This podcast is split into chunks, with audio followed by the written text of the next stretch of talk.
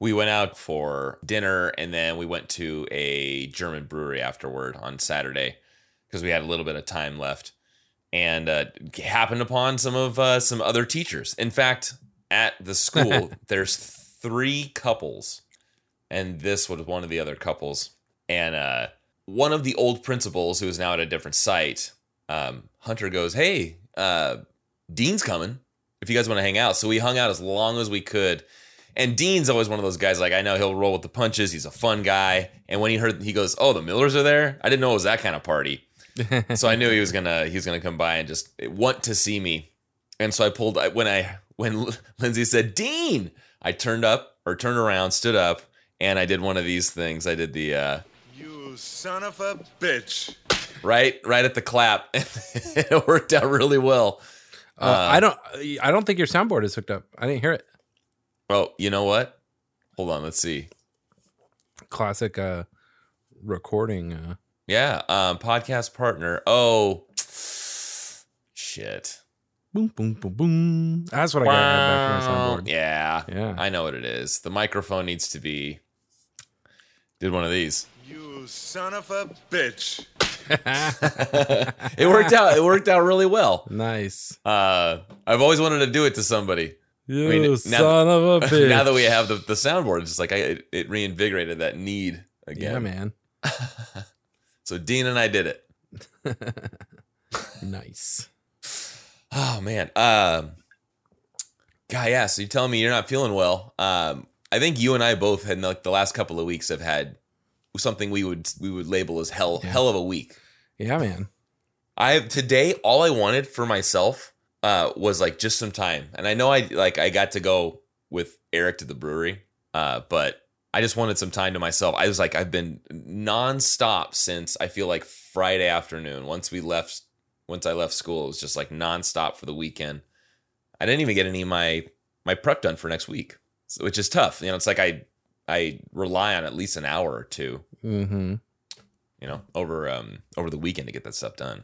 Otherwise, I just I don't know. I have a tough week. I feel like I'm constantly trying to catch up. Treading water. Yep, man. Yeah. Yeah.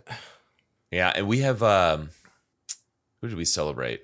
We just celebrated a birthday. And so, you know, yeah, your parents ever give you like the cake to take home? Like a whole bunch. Uh, like it's good cake, it's good cake. And they go oh, say, yeah, take some always, home, take some yeah. home. And then you got you gotta go through like half of a cake between your family for the next week. Yep. That's what we're going through. And that's when I'm like, that's when you're like, oh, I don't waste food. Like, that's exactly when I waste food. That's uh, exactly when I'm like, I didn't want this. Uh, it's now in my house. I don't have like the food budget because we already have food here, and yeah. now I have this food I didn't want, and so that's the food that gets uh wasted. Easy for you, huh? That easy. I don't say it's easy. I, I feel guilty about it, but like, yeah. what the fuck? Like, yeah, and we've got it on a plate with foil over the top of it. Lindsay pulled it out, I think, like two or three days ago, and yeah. she said, ah, "This is going. I'm getting. I'm having some. Do you want any more, Justin?" I was like, "Nah, I'm, I'm good." And she goes, "I'm tossing it." So she left it on the counter long enough for me to get back to it, and all I did was like I just put the foil back on and slap, put it back into the fridge because I felt bad for the. I feel bad for the food. You know, uh, like it's just it, it, it's yeah. calorie. I know it's it's sugar and calories and stuff, but I feel like it was made and prepared, and it should be eaten. As bad as that sounds. Yeah. Not even necessarily for the individual who made it. I don't even feel bad there. It's kind of like I feel bad because this food that was prepared and is in yeah, the state that wheat was milled and was like, one day I'm gonna get eaten. Yeah, I know it's silly. It's so silly to think about, but that's the kind of I cried once that... when my dad tried to get us a new lawnmower, and I was like, "Well, what's happened to the other one?" He was like, "I don't know, get rid of it. I'll sell but it." Where's it gonna go? Well, yeah, I mean, my dad owned a lawnmower shop, so like it was just yeah. he was replacing it. But I was like, "But I, I've mowed the lawn so many times with this one," yeah. and I got really upset, and I told him no. Oh, so did, did they? You guys stuck with it? Yeah, we stuck with our old one. It was a good lawnmower. We had uh it was a Briggs and Stratton, a green one, and we were so hard up for cash. The bag had completely torn apart, done, yeah. gone. And so my mom and I, uh, we would take turns doing the lawn every other week, and uh, we would put a black bag with duct tape around it. But in order for it to work properly, you had to you light it up, and then you'd have scissors with you. And once the bag inflated, you'd pop a couple holes in it. But if you popped them in the wrong spot, you would get the grass shavings in your face for yeah, the entirety yeah, of the mowing session. Yeah, yeah. But it was, uh, I mean, that was our thing. We had that. Until, we had a mulching mower, so like we didn't have any bag. Oh, it just, just, mulched it right back you just down. put the little, yeah. You didn't do anything. You just mow, and then it and it, just, I mean, that didn't look all gross though. Like no nasty. No. Hmm. I feel like we have the same. You couldn't yeah, the lawn in white yeah. shoes. I don't know anyone who would. Oh, I guess yeah. white old white sneakers would still turn. No, green. no, no. This is a mulching lawnmower. It just it would just cut up the grass until it just lay on the you know it, cut it up. yeah, I mean that's what they do. That's what they do at schools and parks. Yeah, yeah. They no, can't never suck had up a all that grass. Mower. Never had a bagged mower before. Huh. Well, technically, I guess we didn't either. It was I believe just, it was convertible. I think you could put a bag on it if you wanted to. I think it was an. Um, it probably had the little plate that goes over the, uh-huh, the Yeah. Yep. Yeah. Yeah. Yeah. And that just went back. Yeah. Yeah. It just reminds me of um, God. I told you the story about my grandma and that and that that eclair business, like with dessert and just old times. Yeah. But like even this weekend, man, I'm a I'm a simple man. I could just I could go for an eclair, a tea. a tea this donut. Is Jimmy Pod.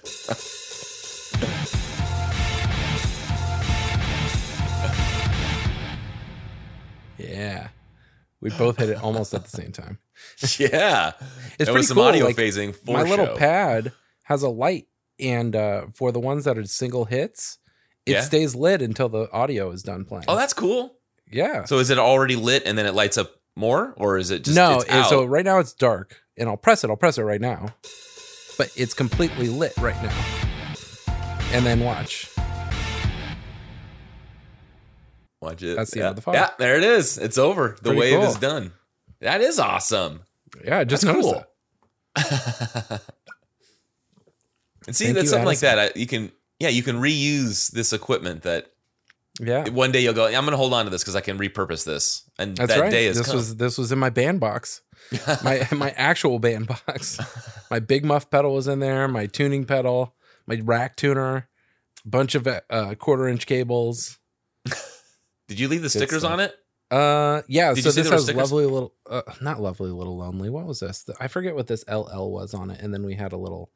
I don't remember why we put play on this, but it says play here, and then this is LL. I don't remember what that is. Lonely and is that pronounced Akai? Is that how you would say it? I would, yeah, Akai. Yeah. yeah. Um, over on Friday, another little tidbit like between my video classes i was i was like you know i'm gonna take some time to myself so i set up my monitors like the studio monitors on one of the machines that's behind me and uh, the other photo teacher. She gave me these old midi keyboards. And so i set it up and i downloaded i guess uh, cakewalk is now owned by bandlab? Mm-hmm. something like that. But it's free now. You don't have to pay for it. Cool. So i downloaded it we got a sequencer on one of those machines because I got a couple of musicians in the class and I thought they'd have fun with it. But it reminded me of the Akai. I think was one of the VSTs or the manufacturers oh, okay. of one of those v- VSTs that I would use in the in the olden days. And what does that do instead of? Is it just synth sounds and stuff? Pretty much, yeah. There's uh. um, piano, synth, electric piano, drums, and then I think the other free one is strings. They have strings. Uh-huh. I guess but, I always just go to GarageBand or something. I wouldn't even think to go. Well, yeah, but they're all we're all on uh, Windows, so I couldn't do it. Oh, but you're absolutely it, right. That's it, what it, I was trying to. I put. I even put in the search the equivalent, uh, cool. GarageBand equivalent. Yeah. So we're getting there, getting some music production software going. Neat. Yeah, right. I know things are things are coming together, David. Um, so the band uh, just uh, oh, we we took a week off because I was really sick last week. If anybody heard the interview, you heard why. Um, but uh, um, the band played at the Metro right before their Riot Fest set, and uh, they played some incredible deep cuts. You said you saw the tweet earlier.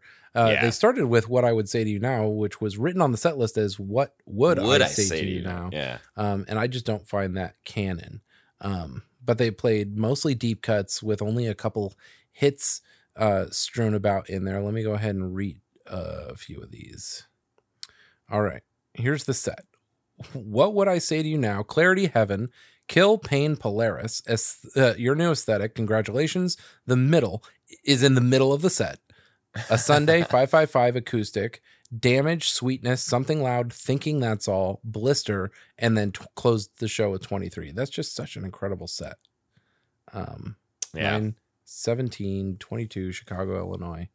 Um, really, really cool. But yeah, what would I say to you now is apparently the way that they refer to that song. So, uh, yeah, I wonder if they've heard it so much. Yeah. That they just say, you know what, we're going to go with it. Or I think we even theorized that like maybe um, the the title was changed after the fact, uh, and we thought at the time that was. And we're the ones that maybe. are stuck. We're the ones yeah. stuck in the wrong spot. Or maybe it was written incorrectly the first time. Who could know? Right? Maybe we'll get Jim know? on the podcast. We can ask him one time. yeah. um, so yeah, I don't have much more in terms of housekeeping. Uh, we're rapidly approaching our Phoenix dates. Um, I think we're gonna drive, man, because we're gonna have the kids with us. Four yeah. tickets there and back. It's gonna be like twelve hundred bucks.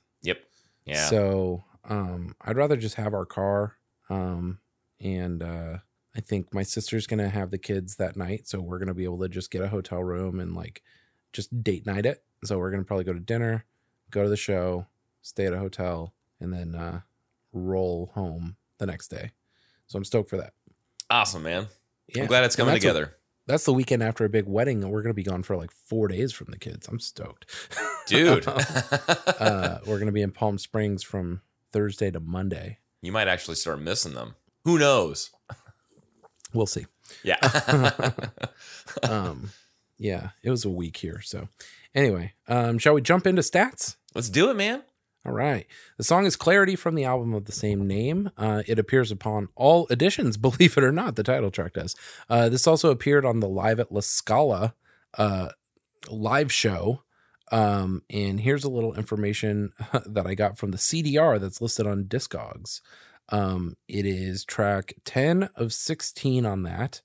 Uh, it was a CDR was given to the street team members, comes with a handwritten paper track listing and uh, it's a street team only CD live at La Scala in London. One and two are unreleased tracks. That was the Middle Acoustic and Game of Pricks BBC sessions. Three through 16 are all the live tracks. That's Goodbye Sky Harbor, A Praise Chorus, The Middle, Your New Aesthetic, Lucky Denver Mint, Get It Faster for Me, This Is Heaven, Clarity, uh, Bleed American, If You Don't, Don't Softer, No Sensitivity, Blister, and Sweetness and that is the Discogs listing for that. It also appears on Clarity Live, Lucky Denver Mint single, The Sweetness single, Jimmy Eat World DVD EP, The Mississippi Nights, it's track 9 of 19 on there, and on Discogs. So here's what I found out. Uh, this was recorded September 16th, 2001 in St. Louis, Missouri, but because it's the venue was on the Mississippi River, which is why it was called Mississippi Nights. Um, I forget who. I feel like somebody in the in the chat in the Facebook Messenger chat hit us up with that information. Um, that's a small group of old school fans that we're lucky enough to be uh, uh, involved with there on the Facebook Messenger. Um, it's also on a pop culture press sampler, uh, number eight of their samplers. It's track 18 of 21 on that. Uh, with other bands such as, I'm trying to find anybody that we would have maybe heard of. Yikes. Ecstasy. I feel like maybe I'd heard of XTC.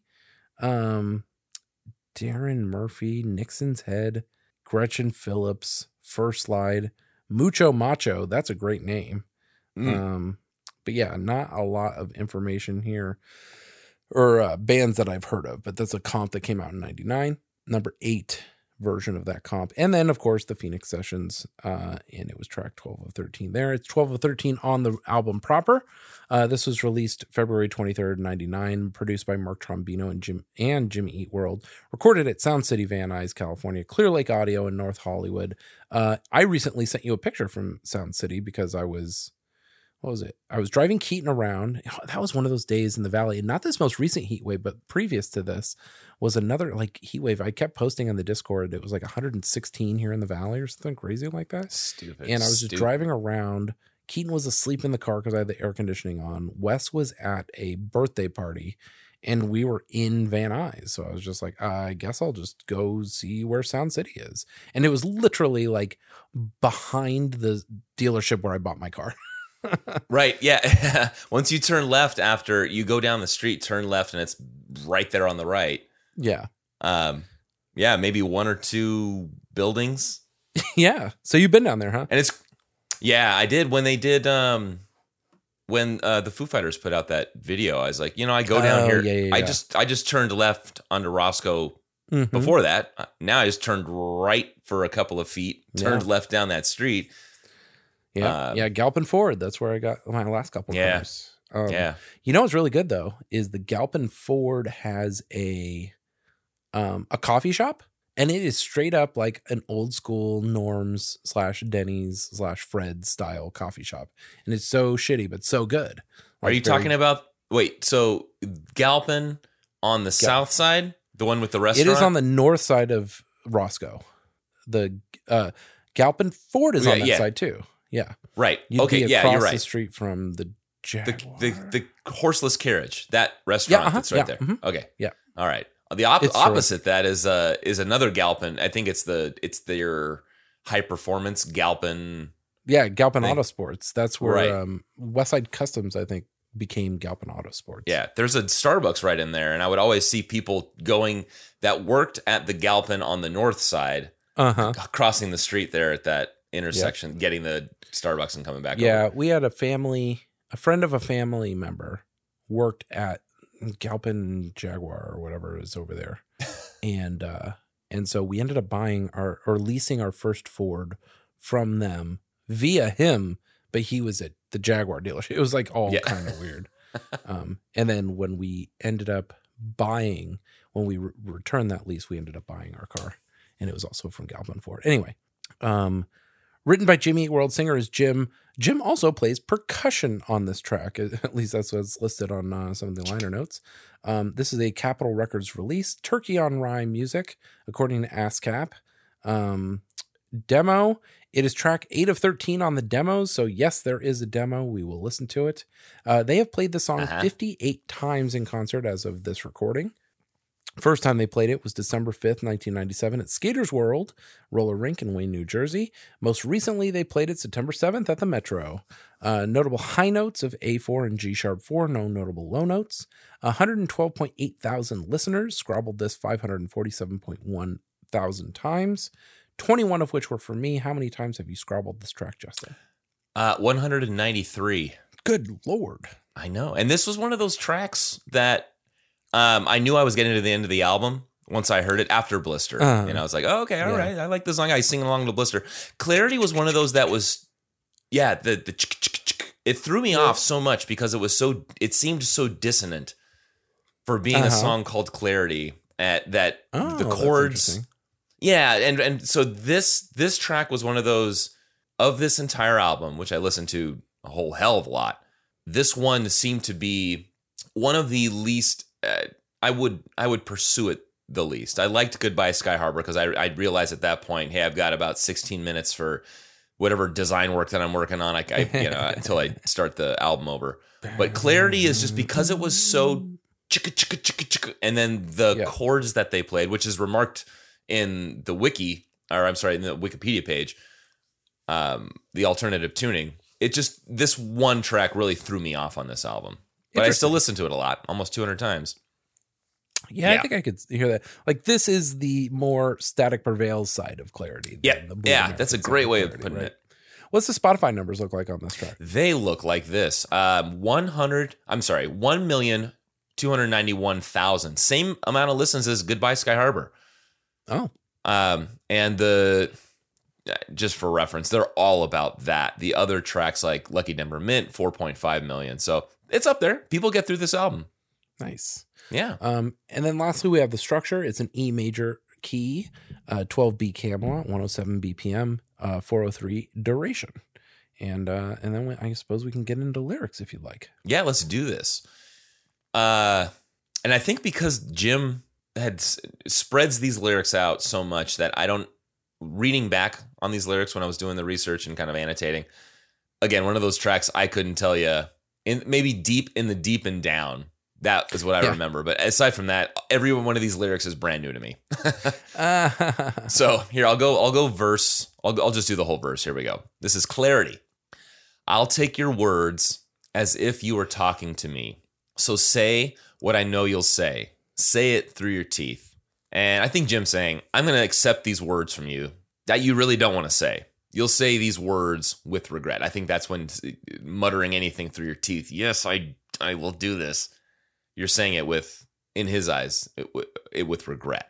Uh, and then the pre-chorus is now in the deep and down, your heart moves. Now in the deep and down, I don't know how, but I know I want out. and I think Jim here is saying deep down, he realizes he is no longer in love. He wants out of this relationship, but he's just not sure at this moment uh, how to achieve it. It's tough, man. Which is we're really playing into this song title already. I and love the harmonies on your heart moves. It, he, he, moves. Yeah. Yeah. And uh, you think that's Jim harmonizing with himself then? Yeah, I think so. I think he's doing a low and a high. Yeah. Yeah. Yeah. I don't think Tom gets up that high. And now we're already in the chorus here. Wait, wait for something better. Will I know when it can be us? Wait for something better. Maybe that doesn't mean us. Now, maybe a small piece of him still wants to wait it out. Hope for better right? A few years, a few albums later. Will this be together or does it mean somebody else? Like, are we going to be, is this us? Does this mean us? Or is this, do I just wait for something better that doesn't mean us? Like, it, it it's, he's doing this, this thought in his head, this balance, balancing act of, well, um, well, I'm going to wait for something better. Does that mean that's going to be us in the future, or does that mean somebody else? Wait for something better I shouldn't. It's not enough. Pull one excuse from another.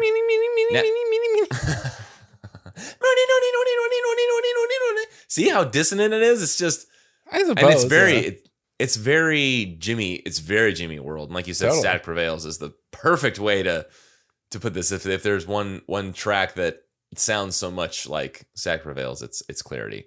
Um, and now I think he's just questioning himself whether or not he should wait. It, it's not worth it. And he's just fooling himself in the end. I shouldn't. It's not enough. I'm going to just make one excuse after another just to keep doing this again and again. And then it comes with, uh, at this point for verse two, is it just the bass? Or is that um, guitar? Am I thinking? It's almost like a marching snare, too. Oh, you're right. Okay. So we come back. it's back into Lucky Denver Minty. Yeah. Yeah. Yeah, but I can still I can hear that whatever it is if it's uh, the lower guitar or if it's a higher bass but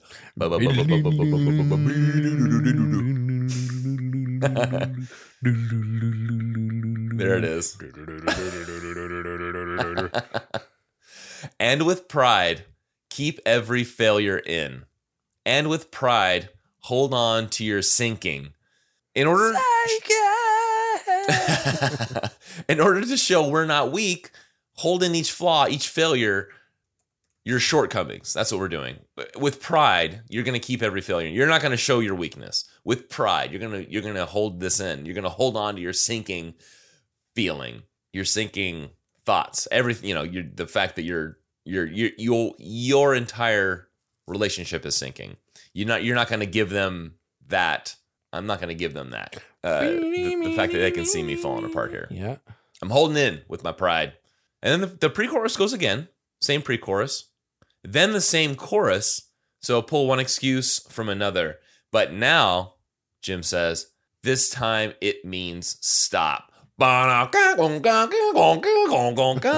and yet another one of those dissonant parts. Uh, he's reached that moment. Now, this is that moment of clarity where the song title I feel plays into this track once and for all, and it's time he put it to a stop. This time it means stop. Um, pull one excuse from another. This time it means us. We're gonna stop. It's us. We're stopping, and that's it. Uh, the chorus plays through again, and this time it ends with that same lyric. This time it means stop, and it's the way that it ends is so I I feel like the way that it ends would you could only really feel it if you saw them play this live. Yeah. The way that they're just playing this together and I imagine maybe Tom's Tom's bent over and then Jim's almost bent is, over. Yeah. yeah. Tying his shoes. And then it just cuts, and then you hear that bo. So it's very. I mean, the the mm-hmm. song starts almost at full speed and then ends at full speed. Yeah. And it's almost unrelenting in that in that time in between. There's verse two. I feel like there's a little bit of a break with the march, and then they I think they maybe drop one of the guitars out, and it just feels like it's a little bit of. Aside from that moment, the song is just really chugging along the whole time. Yeah. Um, so there you have it. Yeah, what a jam, man. Ah. Um, so you wanted to talk about? I mean, maybe you already mentioned it, but you wanted to talk about the. Yes, I don't think it's it's so atypical. Well, I don't say that. Like you can listen to Lucky Denver Mint and sing along. You can hear the guitar and you know, oh, okay, that's gonna be a, a B minor, A, and a G. Uh, this sounds like something I could hear on the radio. This song does not sound like something that you would hear on the radio. Okay. It doesn't, and it's it's almost one of those where once you feel like you've gotten into it, you just can't settle. It's unsettling in the way that they've that they've uh, musically captured this track, and I feel like that's maybe that's what's so jarring for me th- listening to it from start Yeah. to finish is that I and that's can't the ever. static prevail side of yeah, the song. Yeah, I don't feel like I can get comfortable. I don't feel like I can really, uh, like I w- probably wouldn't be singing or humming this to myself. yeah, It might be stuck in my head, but I don't know if I'd go. And even that is him is him, you know, singing out. yeah. It's not it's not like a a low little easy melody. That, that's up there. So yeah, I, I would say that this this song is just so uh and, and that's probably why they do it. I mean, it's toward the end. It's almost to that last track, that last 16 minute opus. Yeah. It's a it's a big boy, the clarity. So um I'm light on uh on um research this week, but I did Okay. want to t- take from Jim's blurb on the track by track that they did when uh this was in, in 2009 they went on the Clarity 10 tour and they did a track by track and we usually read from this uh, for each track and this is what Jim had to say about Clarity, the title track. I don't know what made us start messing around with alternate guitar tunings. Maybe reading guitar magazine interviews with Sonic Youth. Heaven and Clarity are played in an open E tuning where you strum all the guitar strings open to make an E chord. Clarity seemed like a good title track. It was a period for the band when things were coming together. We felt like we were starting to sound like our own band instead of like our record collections. It feels it felt like we had set the bar higher for ourselves. So that's what Jim had to say for uh, the song Clarity. I did grab a couple of things from Wikipedia. Yeah. And this is what they said on that. Uh, there were two spots. The first says the title track Clarity includes alternative tunings, as you just mentioned, that open E. Adkins said the band sounded unique and were not a representation of their record collections. As such, Clarity was chosen as the title track. So there you go, right there. His admission that this track is very, it, Mhm. it's very unique and different from everything else. Uh, North County Times staff writer Stephen Rubin said Jimmy Eat World deliver razor sharp hooks and powerful melodies by draping infinite textures over a few simple chords, and that the compelling guitar structures of the title track help dissociate Jimmy Eat World from the Blink 182s of the world. nice. You want to do some Jimmy Pod theater? yeah, let's do it, man. Hit right, me. Mike Lita yeah. uh, has, and I don't think we've read this one, which is Good. uh, which is pretty fun. So check this out. Uh, I'll read. Um, uh, I, yeah, I don't know which one do you want to read because there's only two lines here, but the second is really long. um, I'll read the second one. All right, sweet. So I'll start. All right. For me, Did, did you sending it to me? Wait, wait. You gonna send oh, it to me? I sent it to Susie. oh, Susie. Come on, Susie, read your part. All right. Okay. All right, here we go. For me, This is heaven. Hear you me. Enjoy this Spotify playlist featuring one song from each album. Closing disclaimer these albums are studio non compilation albums and no EP singles are included. Are you listening? and so that's how the article ended actually uh in that they just included uh uh a, a playlist at the end right so Yeah. um so yeah Now, that's all I- mike had to say about that Where is the UNF Spinnaker? my Spinnaker. Where is this from? Uh, where's UNF? University of North Florida. That's what I thought too. All right, North that makes sense. There's a boatsman, a spinnaker. It's a boat. Uh, this is from uh, album review Clarity by Sydney Shatani, program director, July 24th, 2020. Uh, they went on to say Clarity, the title track is one of the most vulnerable, lyrically speaking. The lyrics appear to be a conversation between a couple verging on a breakup, with the verses and choruses switching between their two perspectives. The chorus is especially impressive, touching on the frustrations and hesitations that a breakup inevitably brings to the parties involved. Wait for something better. Will I know when it can be us? Wait for something better. Maybe that doesn't mean us. Wait for something better. I shouldn't. It's not enough. Pull one excuse from another. the guitar work and clarity is particularly impressive as well, adding emphasis onto the desperation the lyrics portray. Nice. Yeah, UNF Spinnaker, baby. Now, let's see. I did come across this, The New Fury, which I believe is a band, and they're doing a track by track. And this is from 2017, May 24th. It's a six minute read here. Uh, Rising alt rockers seasonally seasonal discuss Jimmy World's clarity, and so they go track by track. And this is what this little band had to say. So I think they're just trying to do a little bit of inspiration of the band. In fact, let me go ahead and read the beginning. Uh, given the recent events in Manchester that left many concert goers worldwide reeling, the power of live music is more important now than ever. The kind of music What's, that what was that in regards to? Is that, that Eagles of Death Metal? Yeah, I believe that was okay. That yeah, because I was looking at that was a heavy moment. That was 2017, about yeah, was it five years For ago? For some reason, it feels like longer ago, but also not. Right, I know. It feels like time is just stretched so so thin.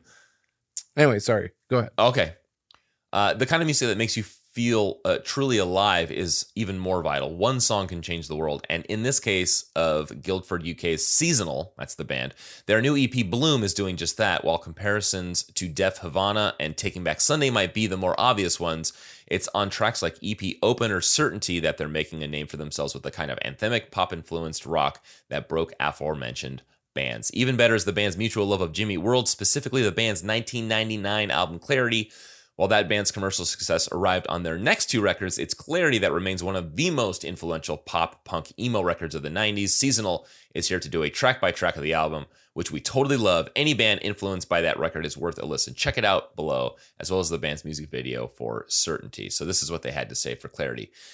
Clarity maintains the rockier edge of the record and is a fantastic title track. The chorus guitar hook is just so punchy and catchy. Lyrically, it's about a relationship that is not working out, and it's just saying, stop making excuses to not end it.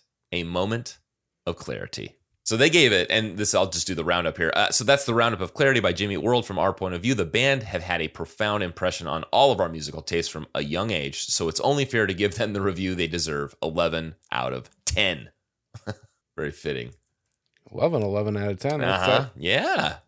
Uh, I also did. I so I uh, happened upon this. This was from, I guess this is cached content, but still, this is from 2001. Punktastic. The site no longer exists. I'll give you the overview here. When the number of punk- Punktastic members. remember this site, I feel like. Yeah. Uh, when the number of Punktastic members stood at three, the team decided that their fourth member had to be the living embodiment of the word punk itself. Unfortunately, after years of endless searching, all they could find was a guy from Uni uh, whose hair was a bit punk and whose English skills were all right. Hence, Mark joined the Punktastic crew, sailing the seas of punk related stuff. So this must be from Mark. And uh, this is from October 31st, 2001. Jimmy World Clarity. There are few bands, very few bands, who can stir the emotions of a listener like Jimmy World can. Their style of songwriting might not be as instant and catchy as bands such as the Get Up Kids, but they stand with them at the forefront of the current emo scene. This, then, is Clarity, Jimmy World's third studio album, which was released in 1999. What is instantly noticeable from the album is that it is an advancement on the sound the band produced in 96's Static Prevails. So they go on to talk about a couple of the tracks. And then at the very end of this, Mark says, Clarity will not win over everybody on its first listen. However, I strongly advise everyone give it a chance as it has so much hidden depth and beauty. Better than Static Prevails? Definitely. Oof.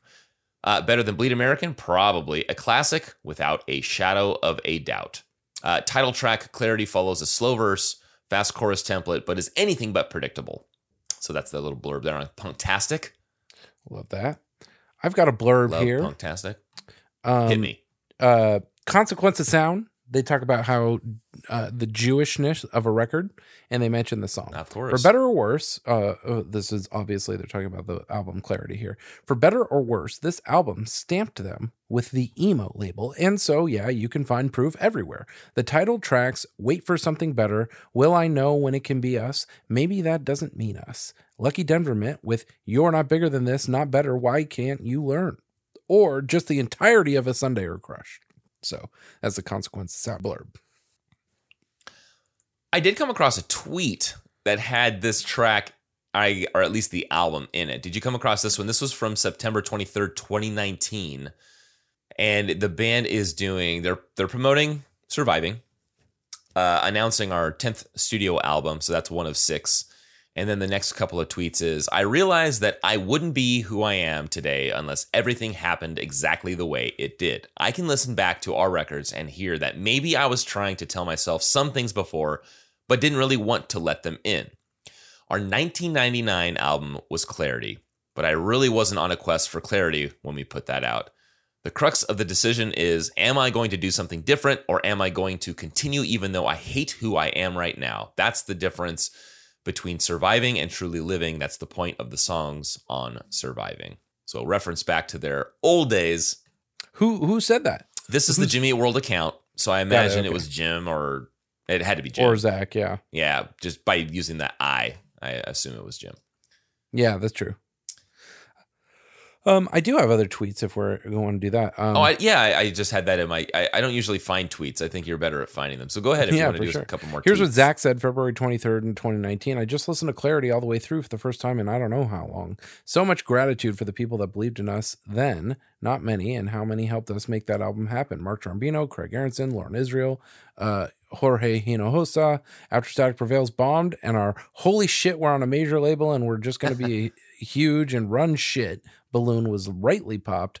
We had no business being on Capitol, and they barely had any idea who we were even after Static was released. Imagine, and you are, how can I help you? David Spade character on SNL, and it's got a gif of David Spade on SNL being the receptionist.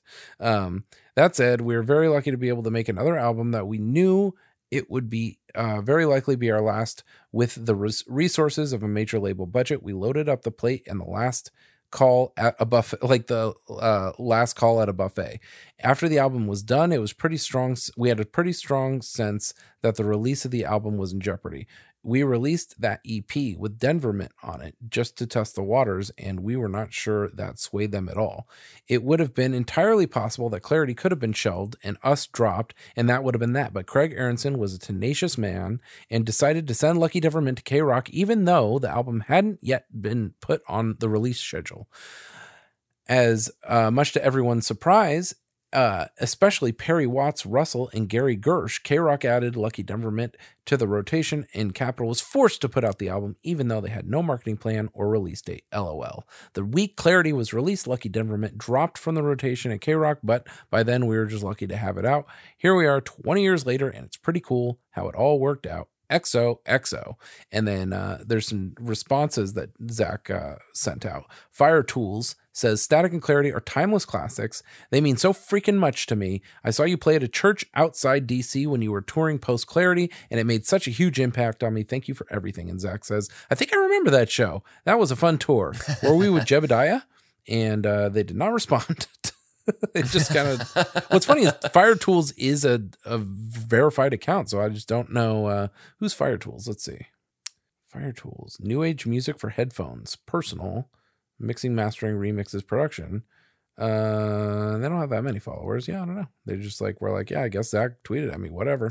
Uh blake fisher says albums that seem to influence an entire generation of bands and musicians don't come along very often. Clarity is definitely one of them. And Zach says, thanks, dude. Um, and that's about it for that tweet in particular from Zach. Um, is there anything else? Listening to Clarity for the first time ever on vinyl, he says February 23rd, 2020. Uh, let's see if he goes on. Really wish I could have taken notes or pictures of my setups on each song. Only thing for Table for Glasses I know for sure is that the ride was a 22 inch Zildjian Ping ride. Snare sounds like my 70s Acrolite. The Lucky Denver Mint, two yeah. drum parts. The loop snare was definitely Acrolite. The big rock snare was maybe Trombino's Black Beauty, but I don't remember. That ending was all Trombino cutting it up master. It's a trip to listen back and realize how differently I play some of the parts wa- live while I'm thinking I'm playing what's on the record. Gotta walk the dog. Maybe I can finish later. Sunday Snare is definitely Mark's Black Beauty, no question. Damn, Jim sings his ass off on this thing. Static Jim to Clarity Jim was something to behold. Wow, high chimey bridge guitar part and crush that no one plays live. Shrug or uh, face uh, uh, face palm. Um, 10 more double drum part loop part sounds like acro for sure uh, Mark's program drum percussion on 10 is bonkers. Dude is a magician. Fireworks made a huge jump from demo, demo to album. We double timed the chorus in V2, made a massive improvement. That was a Craig Aronson note. RIP Craig Aronson. Totally forgot about the triangle on heaven. LOL. Gotta be Acrolite again for the snare. End of heaven was like, okay, cool. Uh, him uh, okay, cool. Jim plays piano now. Blister feels slow. Tom singing his ass off though. Wish I could do this is clarity over again. It's fine, but yeah. Uh, so this is clarity again. I, I think it's just a typo. I think he just wishes he could play the drums on clarity again. Uh, the song. Favorite thing to record on this album was the shaker on Goodbye Sky Harbor. Ending was put together by Jim and Mark. I wasn't there. The plan was to re-record the same outro part until the two inch tape ran out, double drumming at the end. Uh, one part was recorded slow, so it took me 30 minutes to record.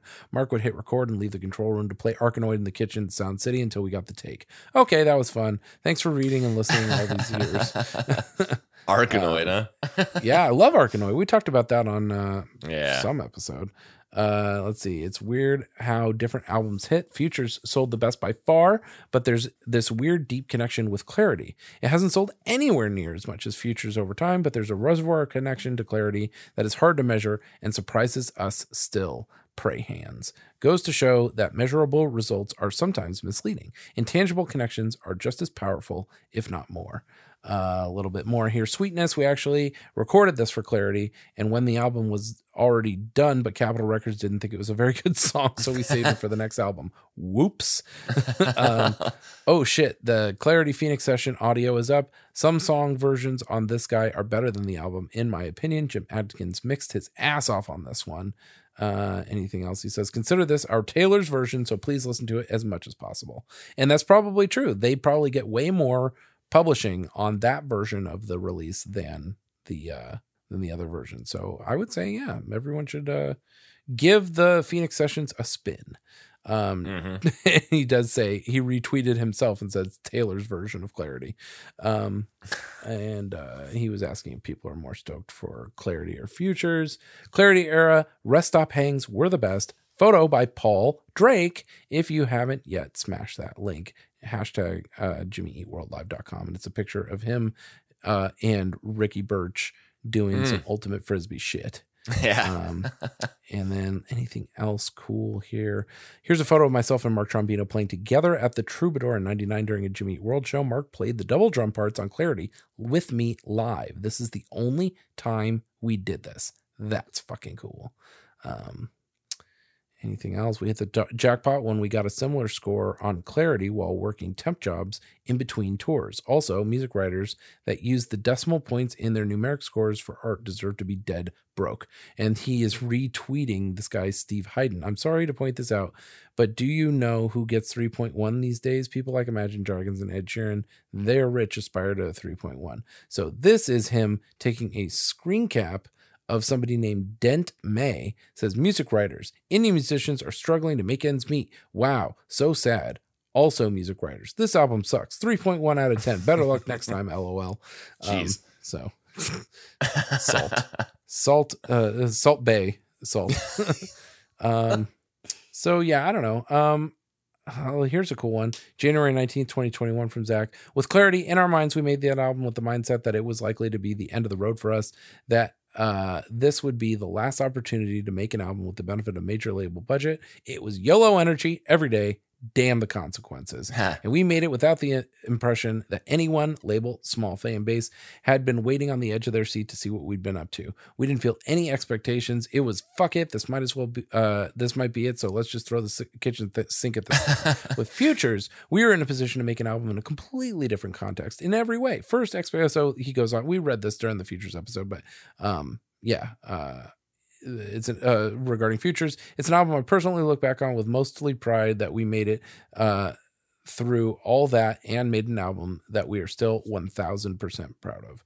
Um, and uh, yeah, I don't know. I'm trying to scrub through. I mean, obviously, Zach has said so many things about clarity. Lots of it is kind of like regurgitating the same talking points. Right. Uh, so yeah, maybe I won't go too much more into it, but uh, yeah, I'm noticing my voice is doing all this weird uh, timbery stuff, so I'm kind of letting it go down here like this. um, yeah. Uh, and you know, lots of the same talking points on the Jimmy World Twitter. I think you found like probably the best one. Uh, here's February 23rd, 2014. Happy 15th birthday to this guy. May, uh, maybe we'll play some of these songs tonight. Winky face. Um, and, uh, yeah, yeah, even a tweet from the band's account. This is our Taylor's version of Clarity. I would be stoked to hear Taylor's version of Clarity. right. Wouldn't that be cool? Jed would probably yes. like die. anyway, oh, yeah. So that is uh that's our Twitter uh thing. Uh, real quick, I know we probably have articles and stuff, but we tend to forget. Should we listen to the demo? Oh yeah, before we forget, yeah, because I know we are. If we say we're going to listen to it forget. later, we will oh, forget. We'll forget, baby. uh, all right, let me let me pull this up here, and uh, I'm going to dial my volume down here. And let's take a listen to the Clarity demo. Oh boy.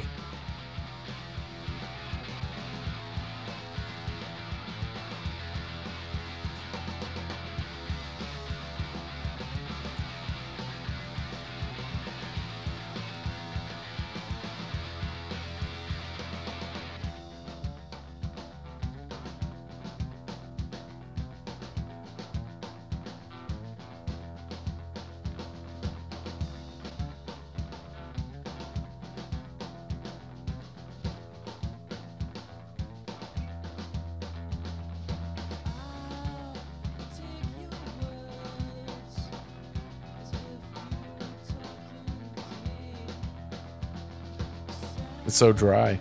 Yeah.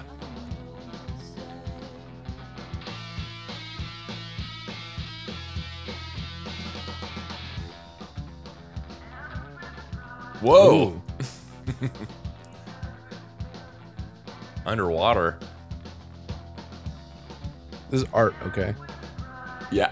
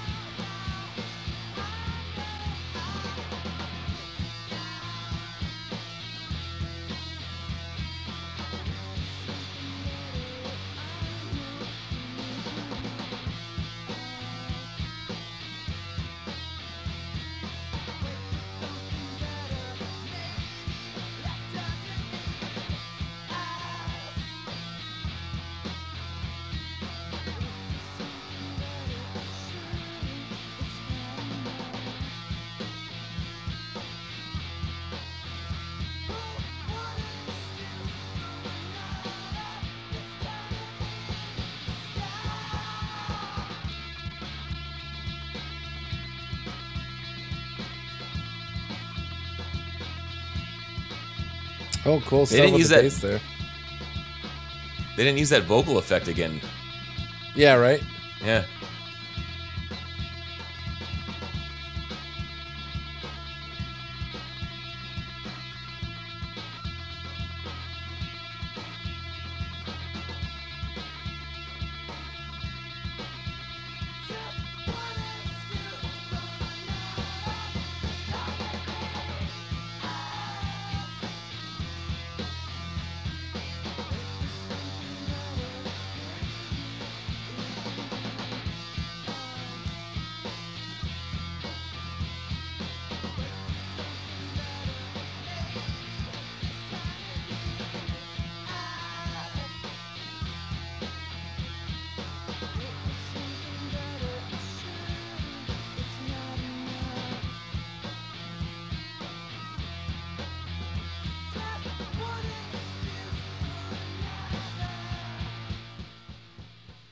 Oh boy, board wow, fade. just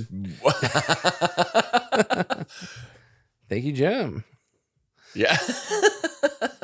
that was unexpected. I was Yeah, waiting for him to go. This time it means stop. But nope. Nope, Board fade right out. Board fade. Yeah, we get it. All right, sweet. So Uh, there's the yeah. demo. Uh, I I did also. Have we mentioned Finding Emo that podcast at all? Does that sound familiar to you? I'm familiar with the podcast. I don't know if we've mentioned it or not. Okay. Uh, this happens to be two years ago, episode 001, Clarity by Jimmy Eat World.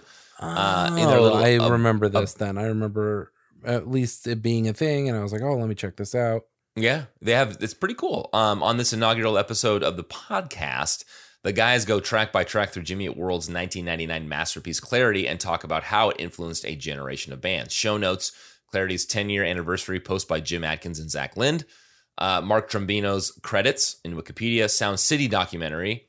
Uh, Chase This Light is criminally cheap to purchase, and more specifically, Saving Private Ryan was the last film edited on 35 millimeter to win an Oscar for editing. That's right. I remember that. Yeah. Yeah. Um, they do talk about it at one hour and 10 minutes in. Did you want to listen to a little bit? Yeah, yeah. Please. Okay. So this is, I'm going to go to about one, Uh, one hour, nine minutes and 44 seconds. Sweet. Yeah. Nice.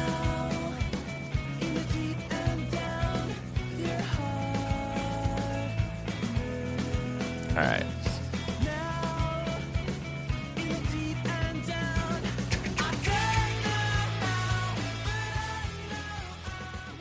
Yeah, I mean it, it's it's weird that this is the title track. It because it's it, it almost if you were listening to the song from front to back, It doesn't this feel album like from the, front to back, who cares at this point what the title track is? I mean, you've already been bl- Yeah. your mind has been blown, and then you're just at the second to last song. They're like, oh, and by the way, this title track. yeah, it doesn't feel like a title track to me. I agree. Yeah, but So why why why? oh, who knows? What was the album named after the song? Song after album? Any? I never, any I never found that? anything that said why. I don't think the word clarity is in clarity. The song. Can you do a quick fact check on us? I'm gonna check right uh, now. Kyle. What's really weird is that it's the only song that doesn't have the lyrics on Apple Music. Really? It's like they don't want us to know. they don't want us to know. I don't think it has the word clarity in it. The Um, song's got a, a a- a pretty swinging bass line, by the way. It does. Yeah. That is a that is a good good point.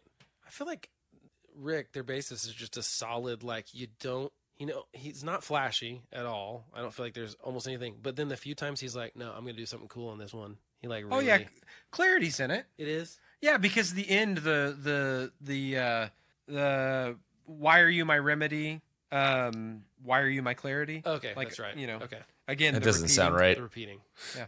I probably just didn't understand that he was saying that because Jim did not enunciate as much on the Clarity Yeah. album as he has in the album since. He didn't. That's just Yeah, the our- a soft. cri- If our if soft our love is criticism, Jimmy. tragedy, why are Yeah. you my remedy? If our love's insanity, What why song are, are they- clarity? Okay. I don't know See, what I- they're I talking about. actually That sounds like a pop, some a pop punk song. Those are, yeah. Eh, Um. These guys should do this for a living. They should. Little well, wordsmiths. they could be famous. That's the song by Zedd. Amazing. Some emotion. Called Yeah. Clarity This is the or what? Track, Goodbye, Yeah. Sky Harbor. Amazing. my This remedy. is Trombino.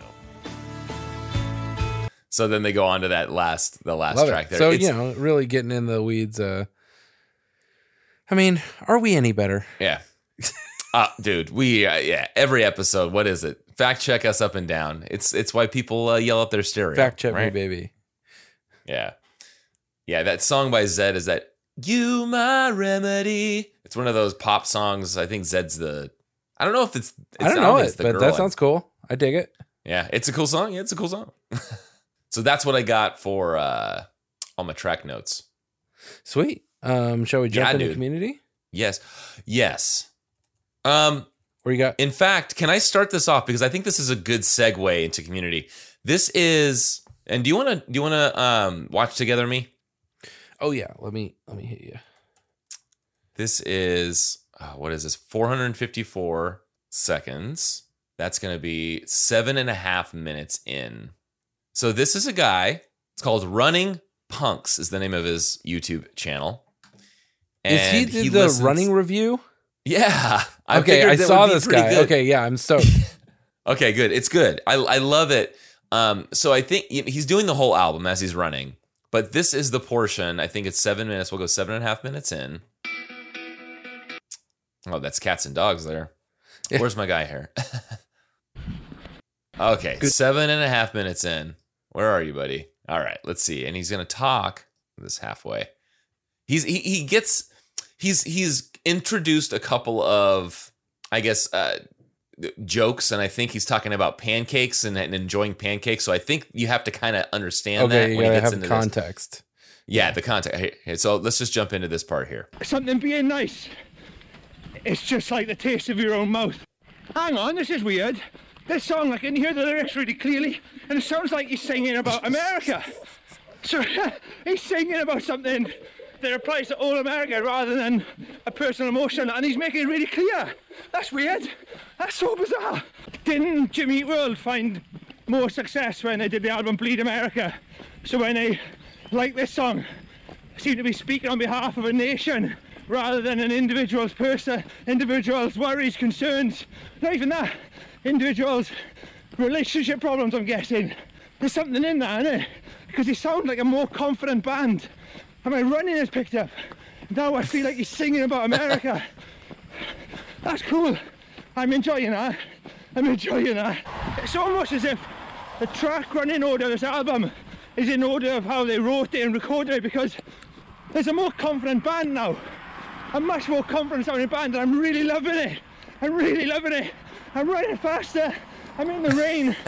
it's seven in the morning, everyone else is asleep. I'm just shouting my head off. I am the first pancake! Yes! Everything is more confident. The guitar playing, the singing. He was just like, ah! Yes! I love it! That cruise ship is coming back! The first pancake is the best! Come on!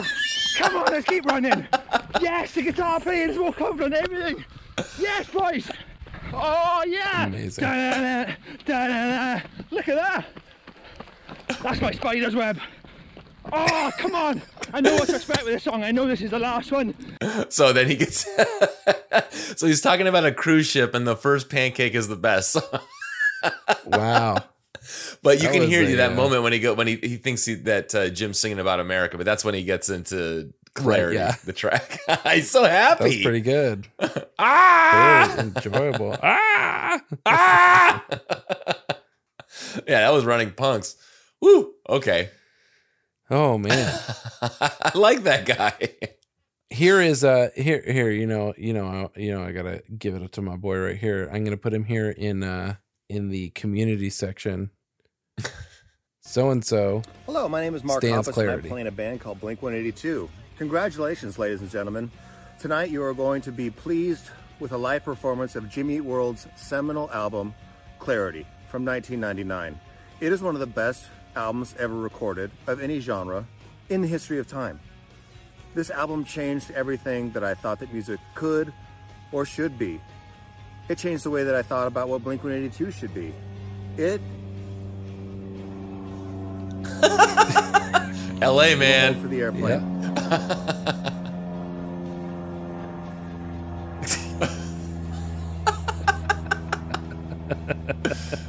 We're all on a flight path. Yeah. like Mark.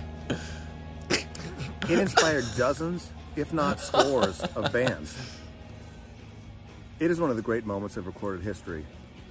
The music, the songwriting, the production, the performance, the lyrics, the sounds, everything about it is a masterpiece. And now, you get to watch it live. Well, la di fucking da. I've been rocking this shit since 1999. Welcome to the party. Hell yeah, man. So good. well said, Mark. So good. Couldn't have said it better myself. Oh, damn. All right. What else you got for community? Let's see. I'm gonna. Um. Okay. Uh. First thing, let's do. Uh. Three years ago, Ticket 240 on Reddit. Uh. Clarity track by track breakdown. Let's see what they said about this track. This has got to be the Uh, the the band, Jim. right? Or no? yeah. Yeah. You're right. This is it. Okay, This is what you read earlier. Yeah. Uh, If it's from the website, while. yeah. Yes. And then let's see. Did anyone else say anything? Yes. That's that's that. Now the next one would be Ella Bella Medella. Two years ago, Dear Clarity. Um, what did she say? Did I put in a title track here? Here we go. That's where it was. Uh, I'm sorry. For way too long, I let my lack of connection with Table for Glasses and that you were the album before I discovered the band. So I didn't have that new album excitement for you. Stop my stop me exploring you, and I was wrong. Um, I see what she's saying. It's a long parenthetical there. Uh, I was so very wrong. Sure, I've had the album for years and years, and I thought you had some good songs Blister, A Sunday, Lucky Denver Mint, but I kind of just would skip over your songs when they shuffled through. I always listen to things on shuffle, always have. It wasn't until I joined this subreddit just over a year ago that I decided to really listen to the songs that everyone kept raving about, like Just Watch the Fireworks and For Me This Is Heaven. And it wasn't until the week before surviving that I did the album challenge and just let you play in full while I actually paid attention. That morning, I had my mind blown. I'd realized how important it was to actually listen to an album in full. You are so good, and I was an idiot. The title track is brilliant and it quickly slid into my favorite Jew tracks. I even liked Table for Glasses when I listened to it properly. So this is my apology slash love letter to you. You rock. And now I'm gonna try to make Chase this light work for me too. Nice. Yes. So well said there. Uh, the last thing I said I, I have in here is it's very lengthy. Uh, but I think if you want to go back as a fan, if you are in the Jimmy Eat World fans Facebook group, this was from Alex Kyle and his post from December 4th, 2019 Clarity and Invented Secret Sisters. So he's been. Oh, I vaguely remember we've read this before. Yes. Um, so then he goes through. For, he goes. Firstly, there's a huge important common element with both Clarity and Invented. Mark Trombino. Some of you will know. Maybe some of you will not. But whatever your opinion, I don't see how you could argue about the importance of this man in shaping both the sound and songwriting of the band. In my opinion, he is one of the best record producers and engineers in the world, and has put out some sterling work with other artists too. Uh, the first Finch album, anyone? Uh, Mark worked with Jimmy on Static Prevails, uh, Clarity, Bleed American Futures, Invented, and Stay on My Side Tonight. What an incredible body of work. Again, some of you may know others, but not the band, fired Mark whilst recording Futures due to a disagreement. So, and then he goes, okay, so let's look at the track listings for this album, respectively. Goes in to talk about, he blocks out the tracks. So, Blister Clarity and Goodbye Sky Harbor are in their own little block of three, and then talks about Invented. Now, where does he mention this? Uh, what comes after this? Oh, yes, they both have their title tracks as the second to last song. Funny that. You can't really compare these. a band called That's my bad. Sorry. You can't I really. reloaded the page. I was wondering, is like, are you? Is that in a, uh, a new one? I accidentally closed the tab, so when I shift Apple T'd my way back in, it, hit- Nah. it automatically played it. You son of a bitch. Carbon scoring here. Looks like you boys have seen a lot of action. I fucking love those. I realized that clip's about us. Oh, yeah, right. oh, okay. Uh, where was I? Oh, what comes after this? Oh, yes. um, you know what? Okay, I'm gonna pr- I'm gonna go back one paragraph because I think this is this is also poignant here. Uh, following this, Mr. Tom Linton is back vocally, amazingly placed, huh? Action needs an audience is clearly Invented's Blister, right? Why has Tom suddenly taken lead vocals on an album track for the first time since Clarity? Why was it placed here of all places? Coincidence? I think not, people. What comes after this? Oh, yes, they both have their title tracks as the second to last song. Funny that. You can't really compare these sonically. And in all honesty, and, and in all honesty, the track invented is a favorite of mine. But the placings and purpose of them on the albums cannot be overlooked.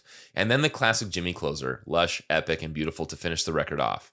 This trend is followed on every Jimmy album from Static Prevails onward with the et cetera, et cetera. So, two things. It ha- it's preceded by a Tom song, and then the title track is second to last or first to last, I guess. Right? Is that how that's said? If it's right, right yeah. next to it. Yeah. So there you have it. Alex Kyle and his uh conspiracy theories.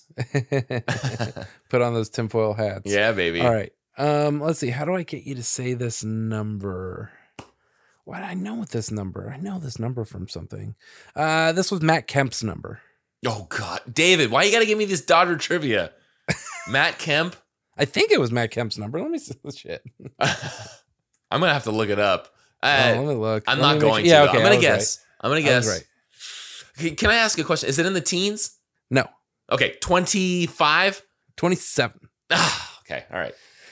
Clarity, 1999. If I could pick a specific set of songs that identif- identifies what I want out of music, I would look no further than the 13 songs on Clarity because they have everything hard rock, soft rock, experimentation, weirdness, emotional rawness, songs of want and yearning, otherworldly musicianships, and an all time vocal performance by one Jim Adkins.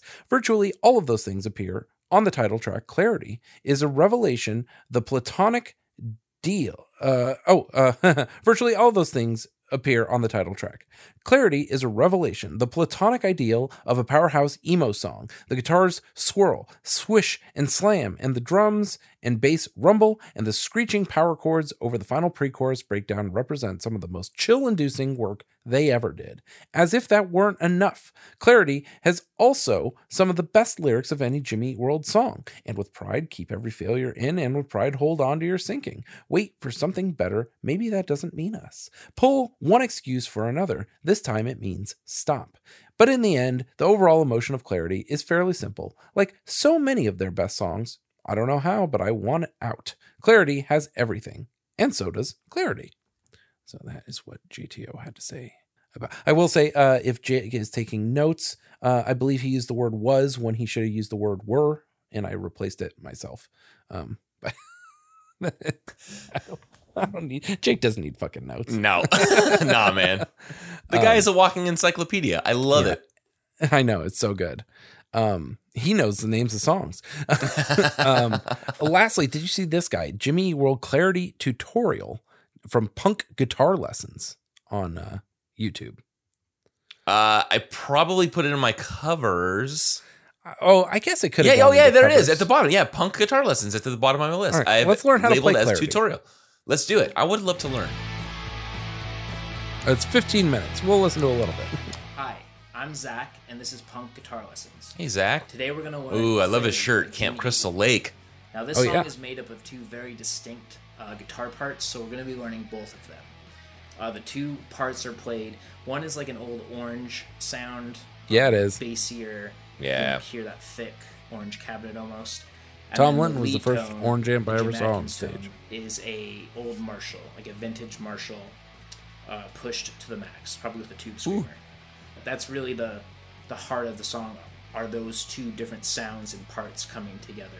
and kind of tricking your ear into thinking. What do you think, uh, Silver Lake so or Los Feliz? chords. Um, this is uh, of the song. It starts on C sharp minor. This has like a, yeah, more of a Silver Lake vibe, I think. Yeah. finishes on E. Let's go ahead and listen to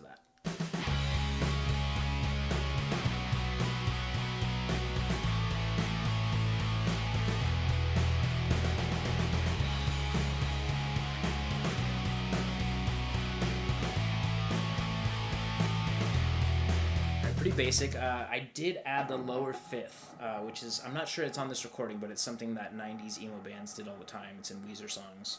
Uh, you just play. What, oh, is it? The chords on the A string. You just include uh, the E string basically. Is that a NOFX book up on his bookshelf? Uh, it could be. I'll have to see. Right above his left shoulder on that row. There is a NOFX book. Dude, I, I like Jimmy that. World's mentioned it.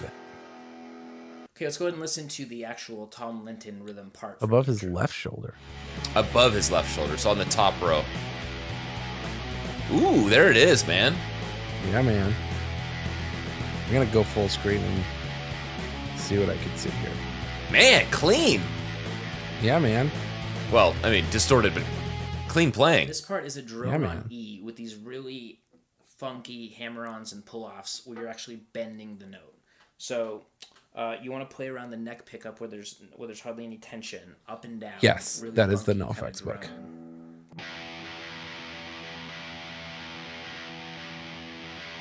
And then as you do the hammer-ons, you really kind of grab the note and then All right, so this is a Mm, good man. This is a good. yeah, tutorial. this is great. Good It's and it.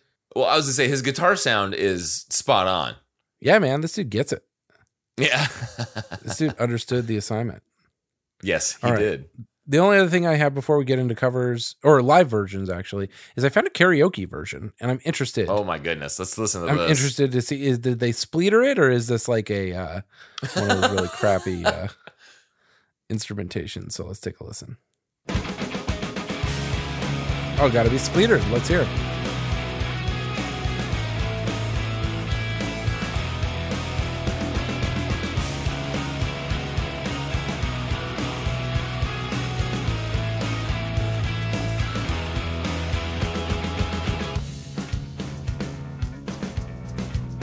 The good job. Hey, yeah, this is great. It's kind of like phasing weirdly between my ears, but.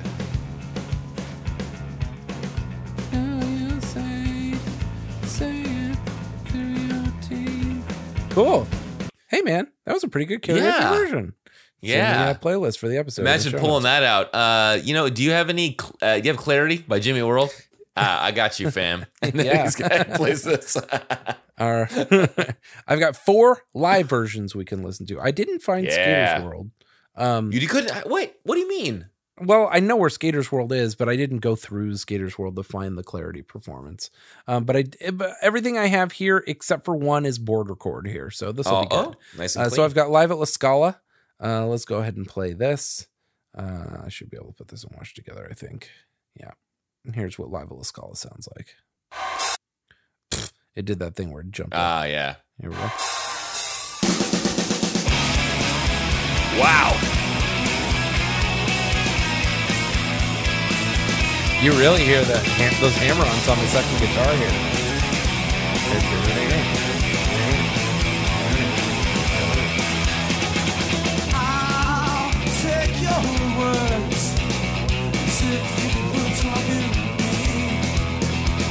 Remember, this is pre-Bleed American.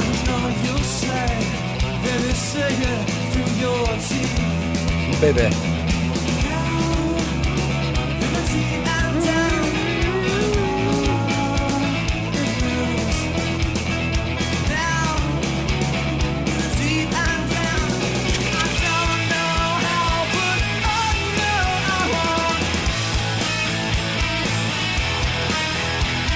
All right, Man. let's pause it there. I'll jump to 55 seconds on the next board record that I have. But yes, that sounded incredible. Here they are at Clarity Yes. 10 in 2009.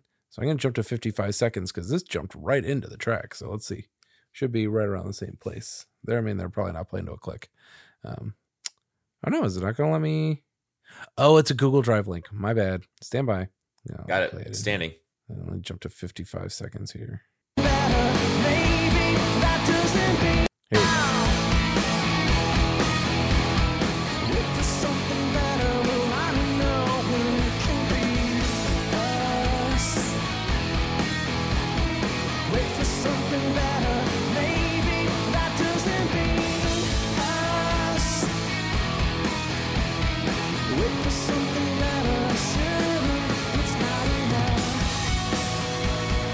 Yeah.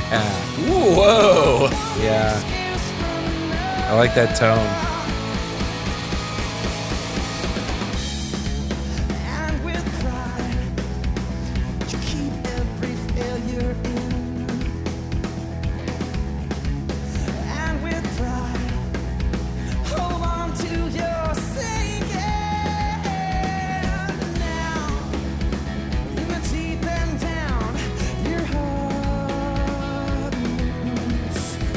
I'm jumped to 155. All right, And the all right. Next live version, which I have, is, is the Phoenix sessions.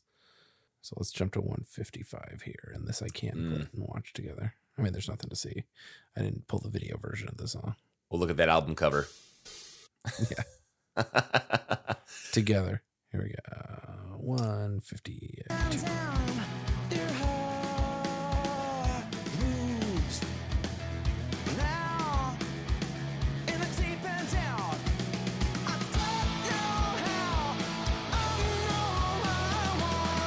Ooh. Ooh, that was cool. I won't.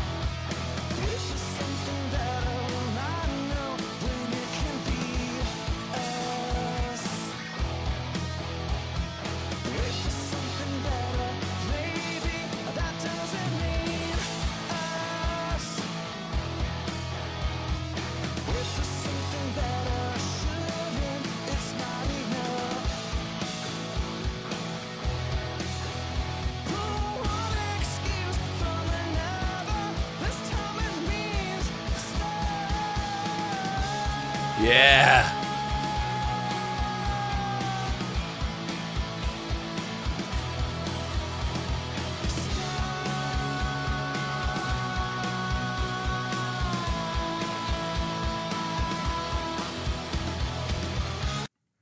All right, let's jump to three minutes All at the. Metro. Mm. Just Man, this is night? this is so fresh. This random slice of music uploaded this. So let's Oh, jump to three thank you. Random Slice of Random Music. Slice of music. Man, nine seventeen. Oh, it's so crazy. Yeah.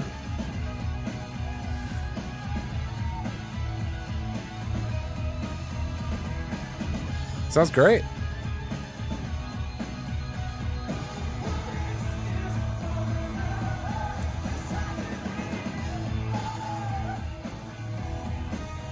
Hey, look, Rick's on the left.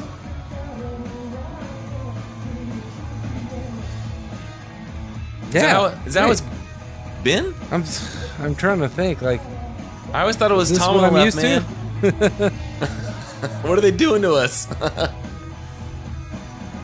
what would I say to you now, dude, David? no, they're, they're I'm used to flipping the Rick script. being on the other side. I feel like Me too, right? He's on the right. Rick on the right.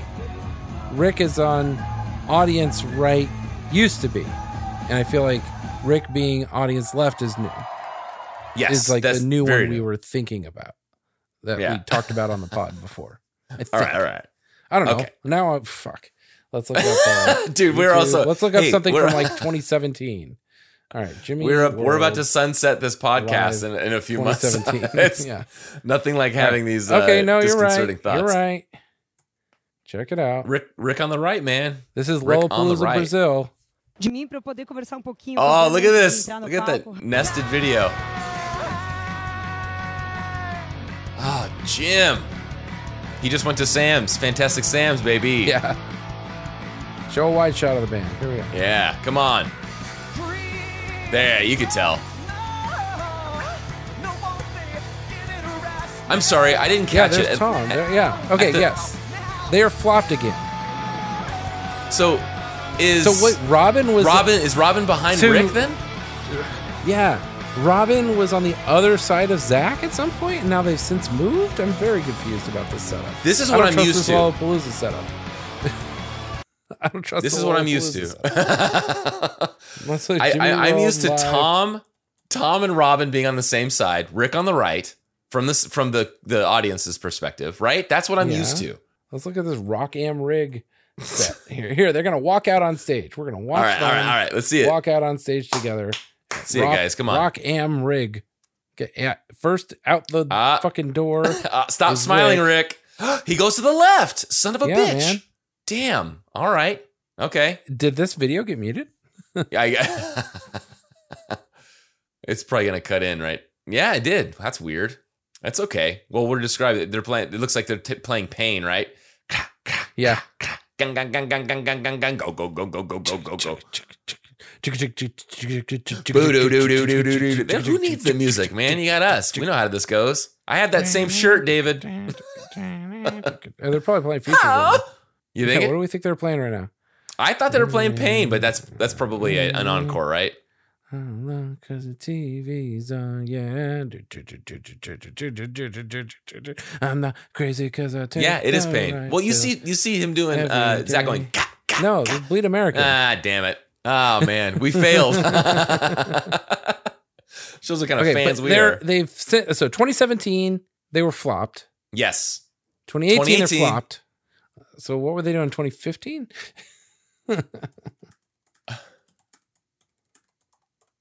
and I can't even remember what they were like in uh, for the surviving tour in 2019. Here we are. I couldn't tell you. Oh, Crescent Ballroom. This is not what I want. Live 2015, 2015. This is a not what I want. Uh, here's Germany, the middle in 2014. Okay, I'll go with that. I feel like here we're gonna see Rick on the right. I don't know why. One for one more for all y'all. Y'all. Now they're well into the set. Arizona, here. we say y'all sometimes. So hope y'all have a wonderful rest So- of the day. Thank you so much for hanging out with us. Yeah, Robin it's is an honor to be here to play for you. This is beautiful. Yeah, audience left. come on, Which is a off. wide shot. Here you go. Mm, look at that castle. Yeah, it's Rick on the right. That's Tom on the left. Now you're saying right and left. I'm looking. I'm, I'm as from an audience perspective. Rick on the right is what I'm used to. Tom on the left. I'm not talking. That's what I'm used to back in the day. But I feel like recently it's been the other way around. Like, yes, it's so odd to me to see Tom audience left.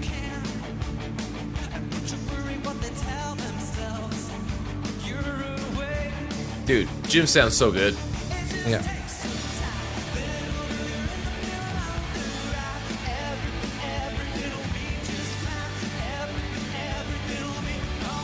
I love the I pool don't noodle. know like what I think anymore. Like I'm trying to think of like when I've seen them live, and yeah, no. I want to say I'm the used to invented Tom tour. being I felt like they were left swapped. back in the day. Like when I saw them play the Futures show at the Glass House, Uh huh. Tom was audience left Right. as he is here. Correct.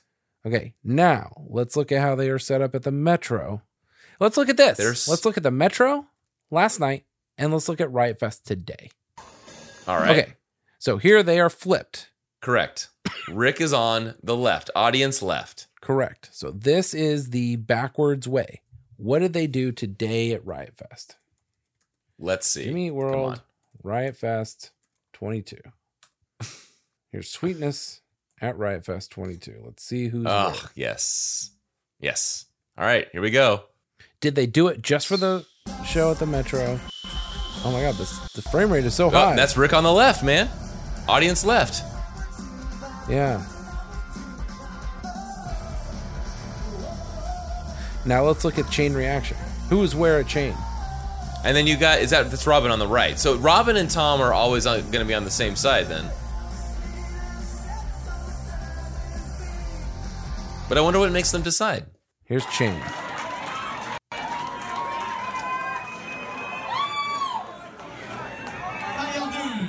Rick is audience. Tom is on the I think. I'm gonna jump somewhere here in the middle. Okay. Yeah, that's Tom Yeah. on the right. Rick Tom audience right. left. Yeah. Huh, they've switched it up, man. Well, that I we feel like I don't even know the band long anymore, ago. David. We talked about this long ago. Yeah, yeah. That it was so weird when they when they flopped. And Yeah. then I think I tweeted at one of them, and they said, "Oh yeah, blame Zach or something." Somebody said, "Blame." Yeah, I think that's what it, Yeah. we- resolved it to was that Zach's decision. So anyway, Okay. there it is. Well, I'm All glad right. we went to that departure. All right, sweet. All right. Um, shall we jump into covers? Let's do it, man. Uh, Let's do. I want to. Let's do the guitar covers. There's a couple of them, but there was one by NW that I really liked. Yes, of course. NW doing the split screens, right? Yeah, man. Four up. All right, sweet. Yep. Let's let's hit it. Yeah, give me some NW Northwest. Tell uh, Telly work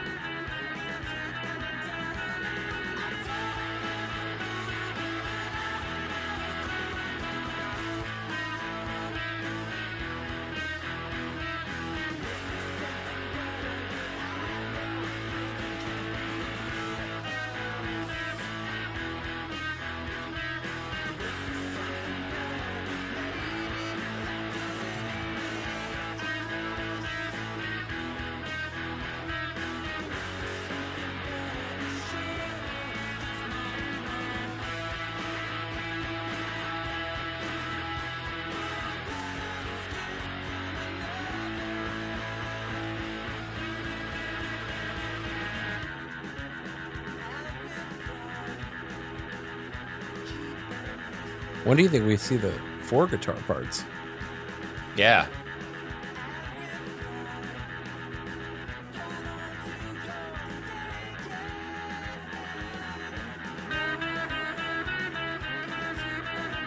I'm gonna jump like near the end here and see. All right, let's Ah, see. No, it's just the just the two, huh? Oh wait, Oh, here we go. And then the guitar mini. Yeah. nice.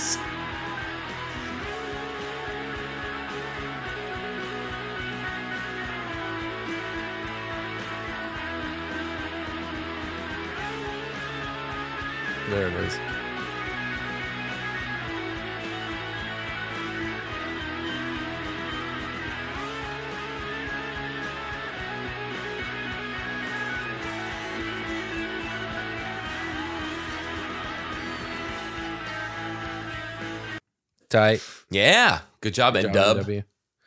Yeah. Um, before I forget, you want to hit me with a little text-to-speech? Oh yeah, dude. Let's I do have do Megan this. Golding here. Yeah, the old Megan robot. What do we have last? Um. Oh, learn as the drugs leave. Learn as you lose it. You will learn. No intro. All right, I'm gonna go through the chorus. Okay. Um. Not yet. Not yet.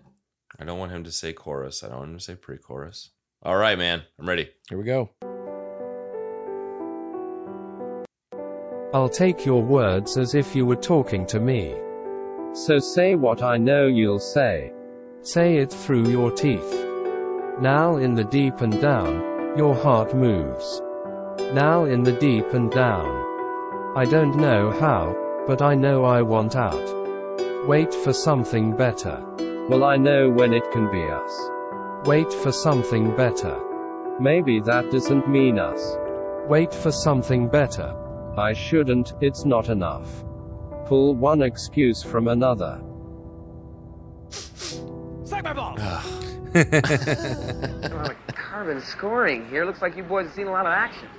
Nice. Thank you, Megan. Okay, sweet. Next cover. Let's do. uh Let's go into Coosty Coosty country, and we'll do All right. my so-called '90s band. Oh, got it. Yeah, you got that one. All right. I always put them in with the bands because they consider themselves Yeah, a band, uh, but yeah, they are acoustic. Yeah, Got a boys. Capone in there.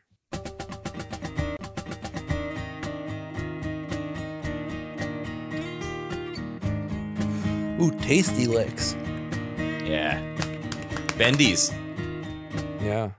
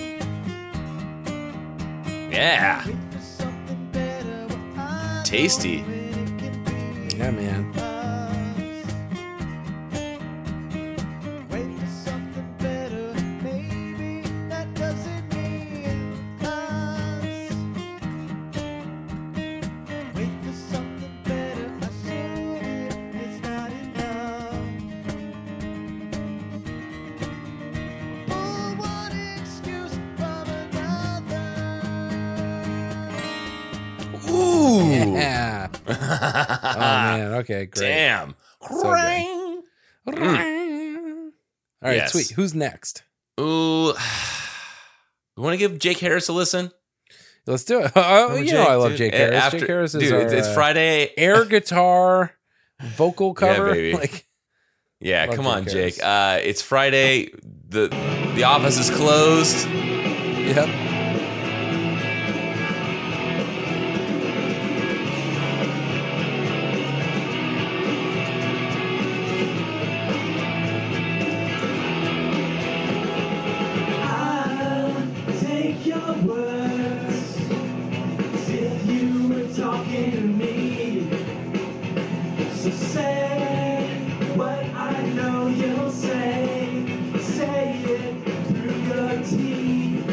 Video's out of sync, right? At least for me, yeah.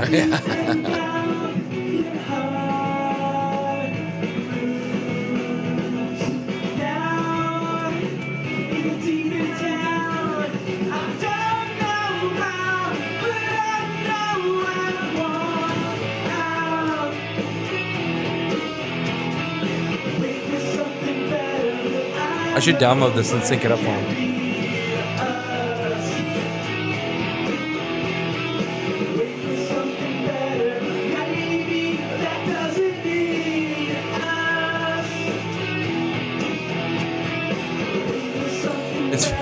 Funny, sometimes it looks like it's on. okay. I can hear him hitting the strings.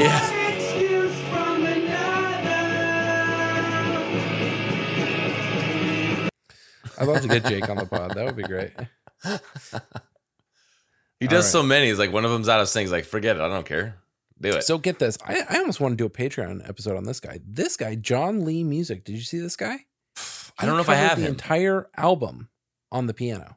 Oh, So yeah, I, I did not come go across that. through. Let's see if I let's see if I can go to his page, his uh, actual YouTube page. Did he timestamp the? No, he didn't. So let's. It's the second to last song, but the last song is really long. right. Let's So got 20 minutes left. 20 Forty minutes. minutes. What do you think? I'm Sooner? thinking 37. All right, I'm sorry, sorry, sorry. 30, uh, 20 minutes. Let's go 33. 33. 33. All right. 35, 33, 54. Yeah. All right, let's give this a shot. Here we are, 3305.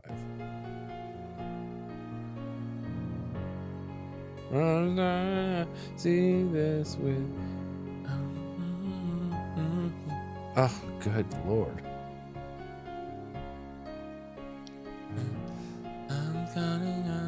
Oh, dude, look, he's got the thing I have. But he's got the big version.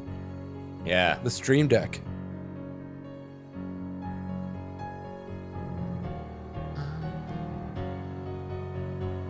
All right, I'm gonna jump forward a little bit.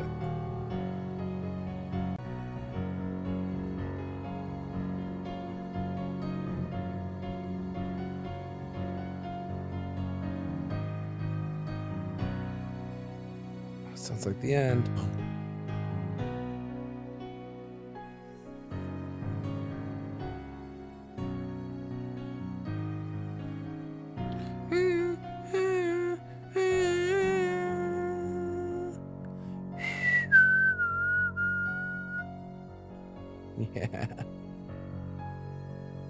At that electric cello behind him, man. Oh yeah, man. That's awesome.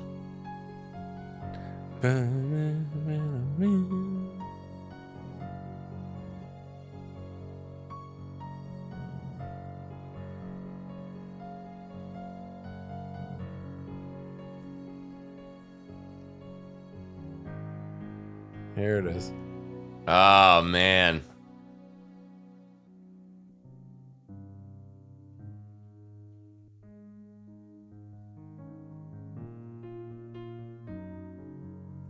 I was about to say, yeah, the next song Yeah. is for me. This is heaven.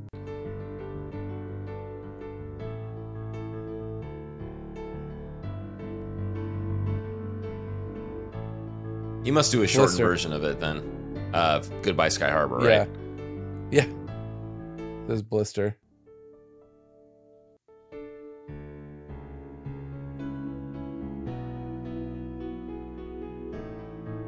There we go. There it is.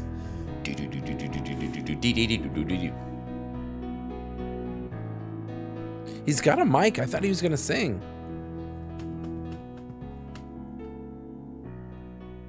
He's got our mic. Yeah, man.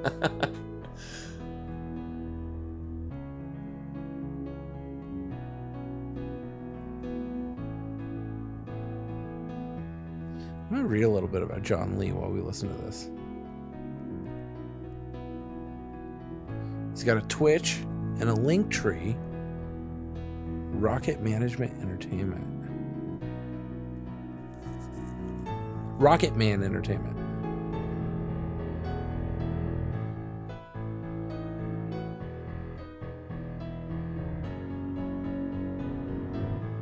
Let's see what John Lee. What else is John Lee uploaded here?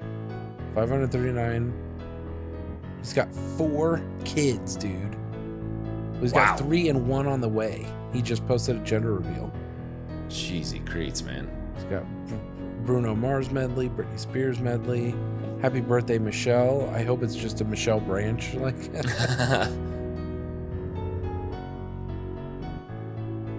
hooked on a feeling.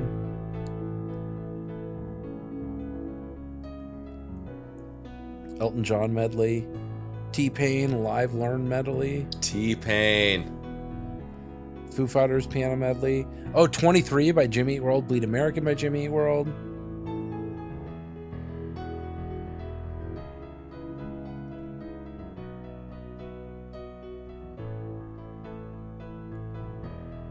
He did all of OK Computer. Oh, Death Cab, I Will Follow You Into the Dark. He likes his alt rock, man. Yeah, man. I mean, I'm skipping the ones I've never heard of. He did the Axis of Awesome four chord song. Classic, man. Blink Classic 182 YouTube. piano medley. I might have to check that out. He did break stuff. Jeez, Limp Bizkit.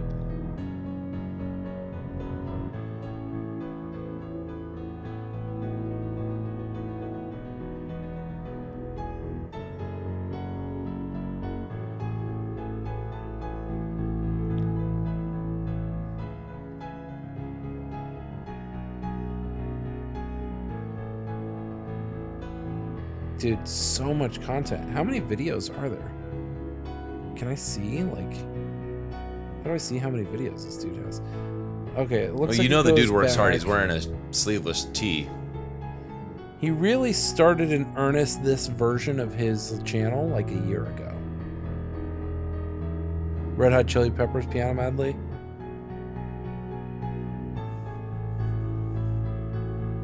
Linkin Park. Sounds so good on piano. Yeah, man. This dude's great. 28 minute Death Cab medley. I was listening to the new Death Cab record this weekend. On the drive home from uh, Cheesecake Factory tonight.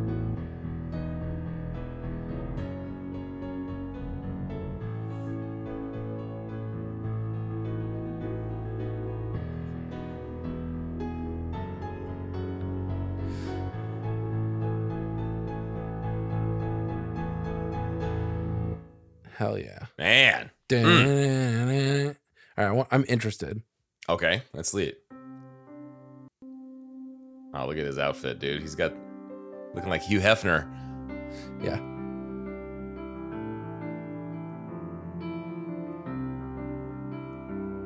It sounds like me in like ninth grade. Mm. Oh, there he is.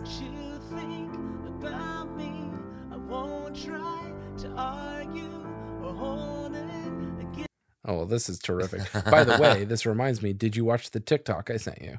Oh. You said it was blocked at your school. I did. I watched it later that. Yes, Dude, it, it- so it was so the. uh good. I think I messaged you back. oh yeah, when oh, yeah, they- second on a chili dog. So Yeah, somebody sent that's- somebody sent me this TikTok and it's so good. Somebody took the stems. Did you hear the report? You must have the report. What you think?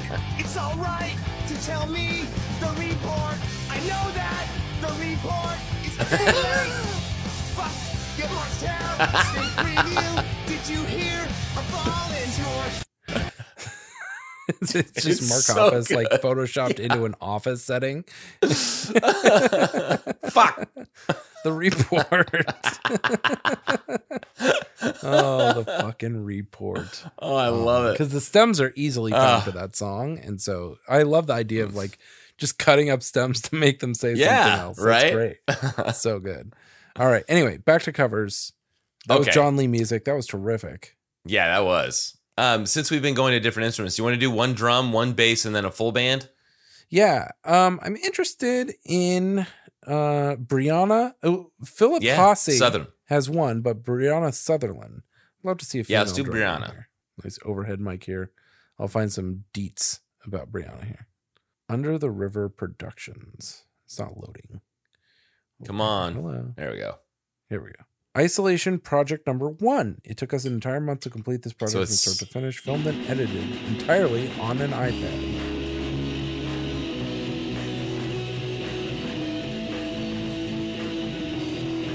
So this was posted two years ago.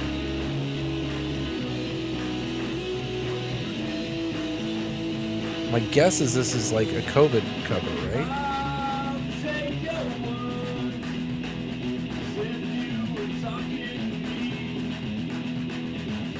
I guess I thought it was just going to be drums because the thumbnail.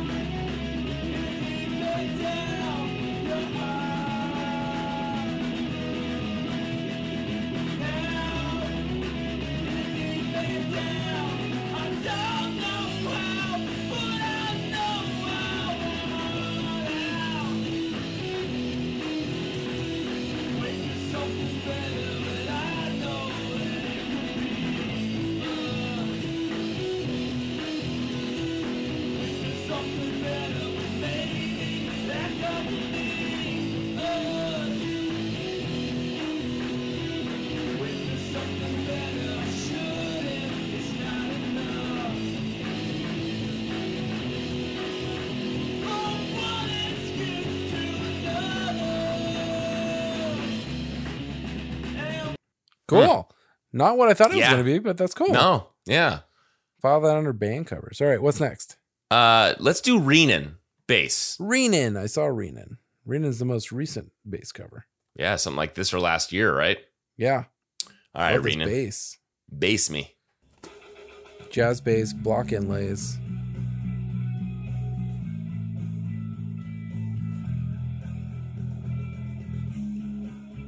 Playing finger style, looks like. Is it or Squier? Squier. Oh, cool.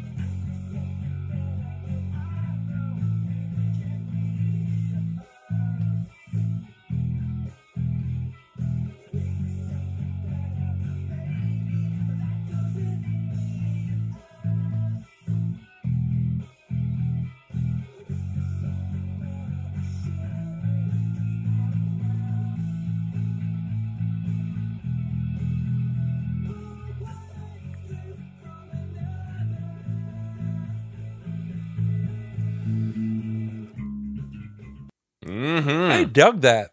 I dug that he took on that uh, other guitar part. Yeah, right? Cool. Okay. Let's see. Uh, let's do a couple. We'll go to the full bands. I think the Chicago Music Exchange is actually a, it's a I'm good one. It's one those- interested in that. This Yeah. seems like it's like legit put together. yeah. Let's check it out. CME.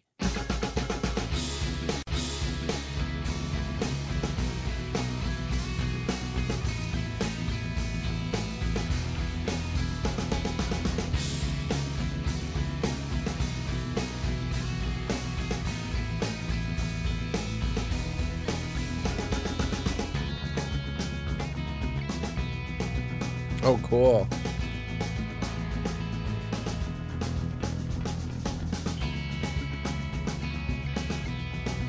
I like it. Sounds a little twangy. Yeah, man.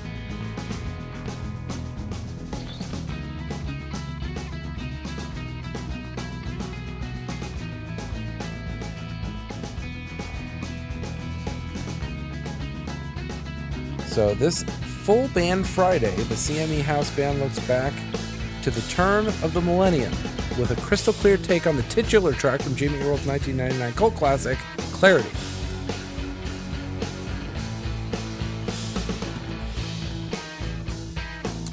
We've got. Uh, oh, I thought they were going to list the band members here. No, I don't see them listed.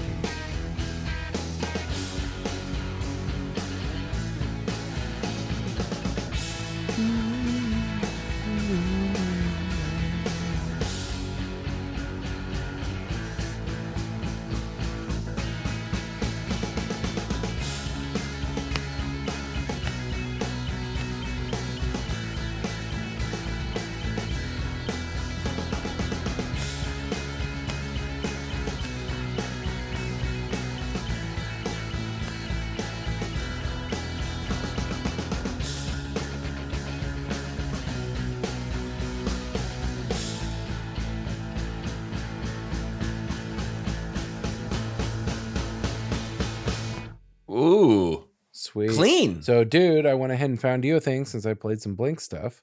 Yeah. Here's a CME guy talking about playing Buddy Holly. Yes. Hit me. Just a gear dude.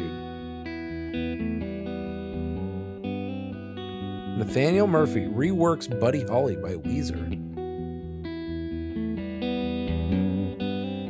Wee, that sounds just like Buddy Holly, the second single from Weezer's 1994 debut. Nathaniel uses his 1957 Sunburst Fender Strat to beautiful effect, arriving at a characteristically rich arrangement of the 90s rock mainstay.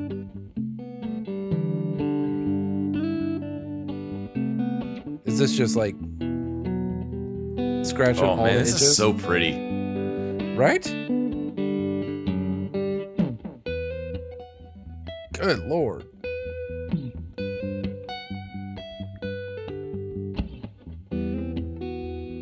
Are you so Dude. bummed you're gonna miss the Weezer show tomorrow at the Tube? I can't make it, man. I'm I gonna. didn't know I'm anything kinda- about it until I sent that you sent you that thing. Stryker posted about it. I assume you knew about it when it. dude. I. I so I'd have to listen for five hours throughout the day, the workday. Is it? Is it? Oh, so it's only like Stryker Yeah. listeners can. I see. I can't, and I can't do that. I mean, I could probably play something in that, but I couldn't like intently listen and and teach. Yeah, I remember when uh, Blink had a thing where it was like, "Oh, we'll play your prom." He actually played at uh, you know, Thomas Smith, right? Yeah. Ye- yes. Oh yeah. Blink ended up playing at his school, but we were like a finalist. Like we were almost there. We almost got it. And one of the things was you had to listen. There were two days you had to listen to KROQ from 9 a.m. to 9 p.m. and write down every song, title, and artist in order. And so I just brought my radio. I had fresh batteries in the beginning of the day. Told my teachers, sorry, I'm not paying attention in this class. I need to at least write down every song and artist. And then I'll pay attention in between songs, but like I have to stop and write the stuff down. They're like, I guess. Like they were like, right. "What?" I mean, I would if if this, if a student was going to that length for a musician, I would I would almost have to say, you know what? Go ahead. I'm not going to stop you, man. I, I Most would. it's a did. Most respect of my thing. There were some teachers that were not cool with it, and that was not not neat. I mean, if you're Anyway. taking a quiz, it's one thing. It's like you're testing, and this person's got like an earbud in their ear. Yeah. Oh, that's true. Yeah. Well, but I mean, it was different, and mm, this was been. Well, you were, but you were listening to with a 2001, 2000, 2001. headphones, right? Straight up headphones. Uh, yes, yes, yes.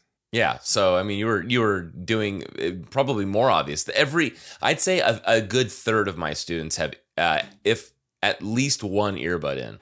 Yeah. At least one, a third of them. And Some Yeah. of them I have mean, I two, and I don't most even of my have them take it out. I don't even for sure. care. They could be listening to music. I don't even know. Yeah. Yeah. You know. I, I spend most of my day with an AirPod in for sure. Yeah, I can't. I noticed that you do, and uh, Yeah. like I think you picked me up one time in the car, and you had one in your ear, but you you would use it for different things, for getting a phone call, Yeah. Siri, all that stuff. Yeah. Yeah. Okay. All right. Who's next? Do we want to listen to the holophonics? Oh, always. Yes, I thought You so. It was coming. You knew it was coming. Yeah. Right, here we go. All right, y'all got them holophonics in there? Here it comes. All right. Yeah.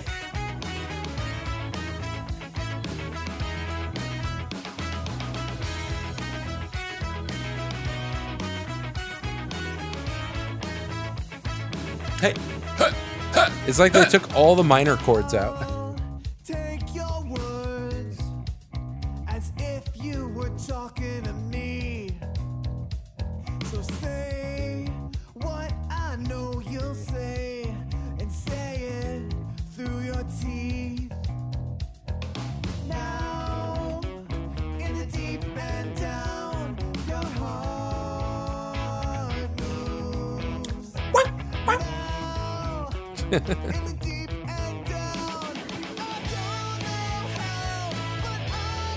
That brass, man, so clean. Yeah, man.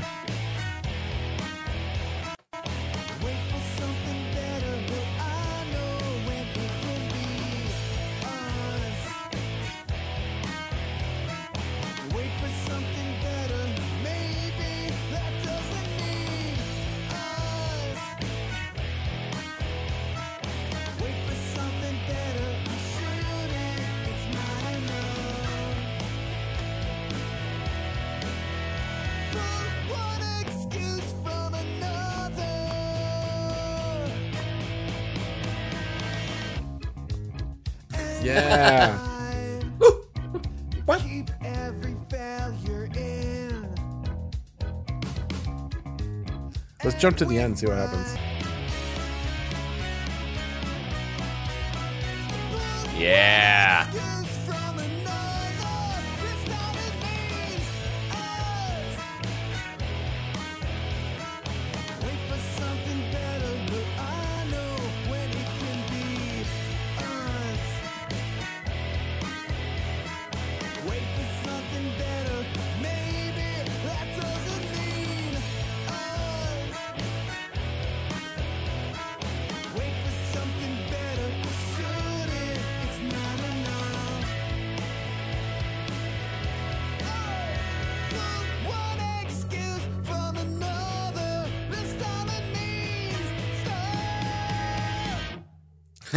Listen to this. This- so Mm. yeah, you seem like a scaman.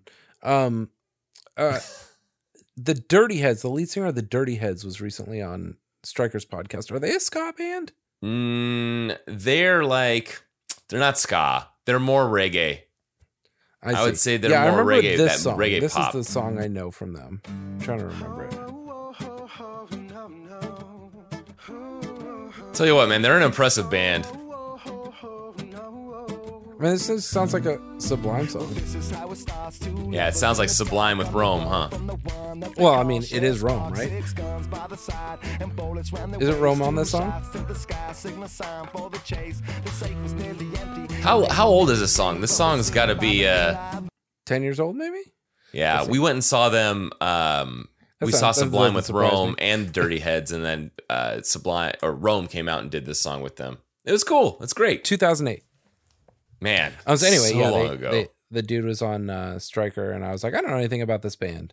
Um, and I guess they have some new record out. yeah, they're a fun band to watch because they switch. There's the lead Whoa, it looks like they had Denny. Dennis Haskins in a music video they did five years ago. He played a Which principal. music video? Uh, for Vacation. Oh, I don't know it. I couldn't tell you. I mean, I probably heard it, but I don't know that song off the top of my head. yeah, yeah. I don't know. I've never been. Uh, I, I I have a feeling I would enjoy going to like a show like that, but like I would never seek out a show like that. I wouldn't even know if it was happening. I, And- I and- my guess is I would just go to the beach and there'd be a show like that happening, and I would just be like, oh, yeah, I any any uh. Santa Monica, Venice. You just yeah, I mean. I'd Yeah, never go down there, but yeah, that. if I if I ever found myself down there, I'd be like, oh, there it is. in a nightmare, maybe. Yeah. If I'm going to the beach, there better be no one around. If there's people at the beach, I'm going home. you're right. You're right. Fair enough. but it's good. I mean, the only reason I really got into that music was because Eric had introduced me to it, and so for Sure. uh, uh, there's a series like a don't I summer. I, feel like he and I went to a lot of shows. yeah. Okay. Who's next? You know what? If there are any else. Did you have anyone that you wanted to listen to? Any? I think we hit everybody that I for sure wanted to. We hit the holophonics, Okay. and that was it. Yeah, yeah, yeah. I think that's it. Okay. All right. Then and I didn't make it. a rave to Jay. Did you? I have one, but it's at five percent and it's sitting there. We might have to do this Oh, as the classic. uh, as housekeeping in our next Sweet. episode. Yeah. We'll see. Yeah. Um, well, Justin, what are your final thoughts on the song Clarity by the band Jimmy Eat World from the album Clarity? I like it. Listening to it again, I was reminded of the the specific parts of it that uh, I remember singing back. But still, man, this song is to me so different that it sticks out like a sore thumb on this album. Not in a bad way. It's just different, and I I liked that you uh, the way that you described it was it's a very much a Static Prevail song on Clarity. I think that's a great way to describe it. It's still a rocker.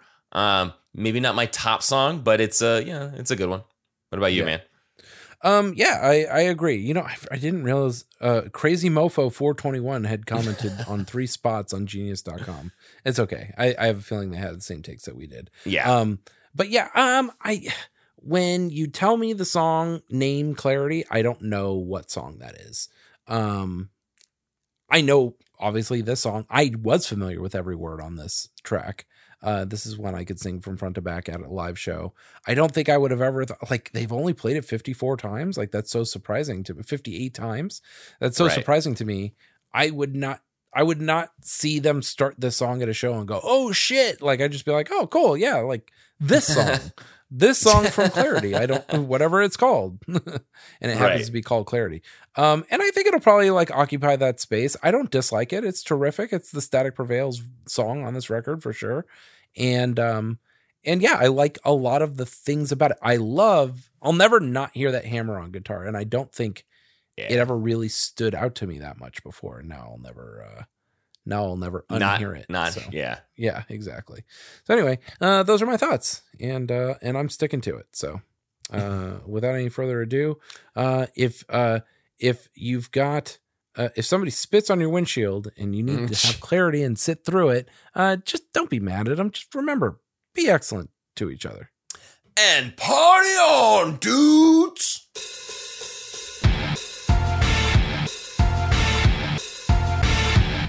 we're, we're doing the song Clarity. You were around Okay. a lot during that time. Uh, or we could Yeah. do a really, really old demo track if you want, which is a completely different vibe altogether. I probably never. I was always. I was talking to Tom Mullen about this. I think it's the new aesthetic. There's a demo of that that I think was so much raw and better, and it had different lyrics and stuff.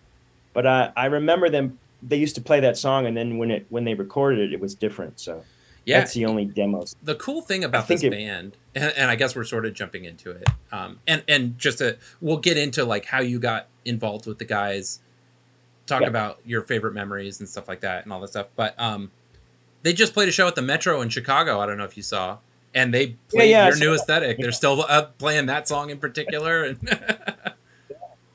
It's cool. they played a set yeah, I mean that's, that's pretty cool that they can go back to the metro and still play. I mean that that's that was like the peak of when you're a small band and you can sell out the metro. You're you're doing something good, you know. Yeah, And that's before you get into all the when you go bigger than that, you have to have a full crew and all that. But you can sort of do the metro on your own.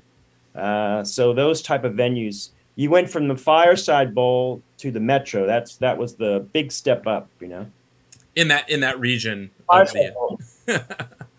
so yeah, uh, yeah. I mean, so- Fireside Bowl was you know shithole, but then you go to Metro, and it was it was a real place. You were a real musician if you. so I'll do my little podcasty intro here. Uh, for those that are unawares, here we are. We're talking to Paul Drake. Paul, how would I best describe you? Early tour manager, uh, all all around manager, father of the band.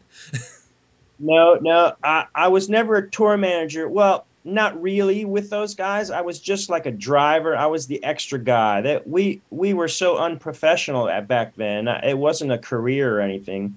Um, I, I did tour manager role things, but uh, I was just the extra person. Really, I sold their merch. I drove the van. Uh, I took it. I slowly worked into the tour manager job uh, with those guys. Yeah. And and let's talk about that. So, are you from Phoenix? How did you get involved with Jimmy Eat World? Had you been? No, in no. music? I was living in I was living in Colorado at the time, and I uh, befriended Christie Front Drive, um, and they. I had gone on a tour with a band called Turnkey, which was Eric from Christie Front Drive's band before that.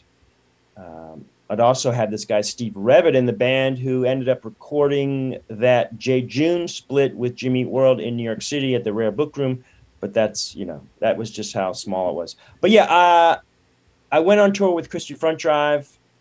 Um, I think it was in the summer of '95, maybe, or or maybe it was '96, uh, and they had already met Jimmy World uh, before that, the tour previous, which I did not go on with them, and uh, I think, and that's when all that stuff. When Loren Israel saw Christie Front Drive on that tour, got in touch with Eric. Eric said, "No, thank you, but here's this band that we saw in Arizona. You should check them out." And that's how that came about.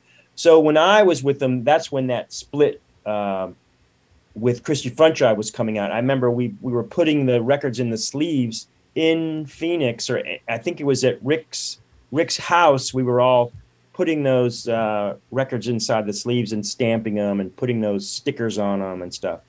And so, So when you were the first time introduced to the guys, who, like uh, Eric introduced you, or uh, somebody introduced you? Yeah, to I was on tour with Christie Front Drive, and then we played with Jimmy World in Phoenix. I think we played with them. If not, they were hanging out. We stayed at their house. We stayed at Rick's house. And so, you Um, stuffing the records was really a favor to Christie Front Drive more than it was to Jimmy Eat World, who you had only at this point just met. Correct. Got yes. Yeah, they were a pop punk band. I was like, these guys suck. I, I have no, I want nothing to do with that. You know. That that tracks with what we found. Uh, Eric had thought about them too. Eric had heard the Yeah, original track yeah. from uh, the One Two Three Four EP or something like that, and was like, "Yeah, okay, Yeah, whatever, yeah. we'll put out a split." And then, uh, You're right. and then, But so they changed. They changed that. You know that song, uh, "Digits" or whatever. Uh, is that the song on the split? I digits, yeah. know. And so uh, Eric was blown away and was like, "Oh shit!" Like, well, this is not the band Yeah. I thought we were going to do a split with. What was your in- impressions when you heard it or first heard digits? No, I thought they were ripping off Christian Front Drive. no, I, just meant I, I I think it was a, a huge step up because I really you know there were so many of those pop punk bands around there, a dime a dozen, and I that's not my thing, and uh, so I I was not a fan of that. And Christie Front Drive guys were into Buffalo Tom, Superchunk. That's what we were listening to. We weren't listening to Blink and and to Lagwagon and all those Fat Records bands. That was not what we were listening to. And I was a little older than those guys, but uh, yeah, that stuff was not good. So uh, yeah, so those guys really did did themselves a favor by, you know, sort of moving on from that Fat Record sound and uh, becoming who they are now. You know, so Awesome. And so uh, the seven inch comes out, and do you continue to tour with Christie Front Drive and sort of Jimmy World is a, is a memory Yeah. at that point as this, as the band that did the split with? yeah, we did a we did a whole tour together.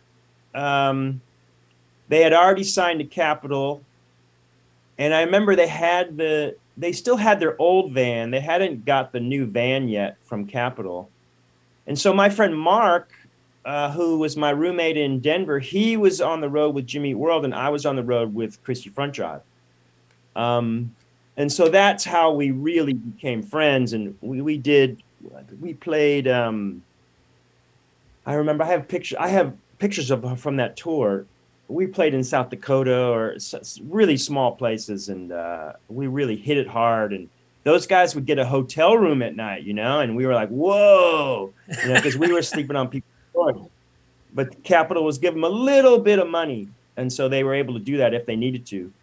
Um, but I give them props for for getting out there and touring on their own, basically, uh, instead of letting Capitol take over and push them into bigger venues where no one would have seen them, and they might have been forgotten. But so they sort of build their built their their fan base like all of us were doing with uh, all these other little bands were doing on their own. So I give them credit for that. and then I think it was after that tour. I, that's all I was doing at the time. I was just going from one band to the other, and then they decided to have me, and and that's when I started touring with them. And the fun part about Uh, your I think- legacy and how we sort of found you was all the photographs that you have. You have just a treasure trove of these photographs Yeah. that Yeah. I mean, you know, I, I played in a band in high school and I've got the photographs that I took, but I feel like lots of bands forget to do that part of it. Like when they're doing all the hard stuff. You've got the hanging out of the van. Everybody's got their shirts off because it's you're in the middle of the desert and it's super hot and everybody's miserable. You know, it's not the rock star life side of it, but you have like all these great moments Yeah. uh, that are so well that cataloged. tour, like that picture I think you're talking about, we we toured with. Uh, it was summertime. We toured with Christopher Front Drive and Jimmy World, and we swam almost every day because it was so hot. And those vans did not have air conditioning. I mean, they just smelled bad, and there's five, six guys in the van. So we were swimming constantly, and and all the locals would bring us to the the great swimming hole, and we'd go jump off cliffs and stuff. So that was a really uh, that was a fun tour because you, you go to the the house or the venue at 5 p.m. You know, you don't get there at 11. Like, so you had all day to, to mess around and do stuff. And that whole time I was taking pictures. That's why, that's the original reason I went on tour was to take pictures because I was in photo school at the time. And I ended up going on tour so much the school kicked me out, which was the best. But yeah, they, they eliminated me from the school because I was missing too much. Wow. Uh, so it, it was all good. Yeah. And so, uh, you, as you put it, uh, Jimmy Eat World continued to tour, had the Capitol push behind them a little bit, and decided to have you. What What did you feel like your role was at that time?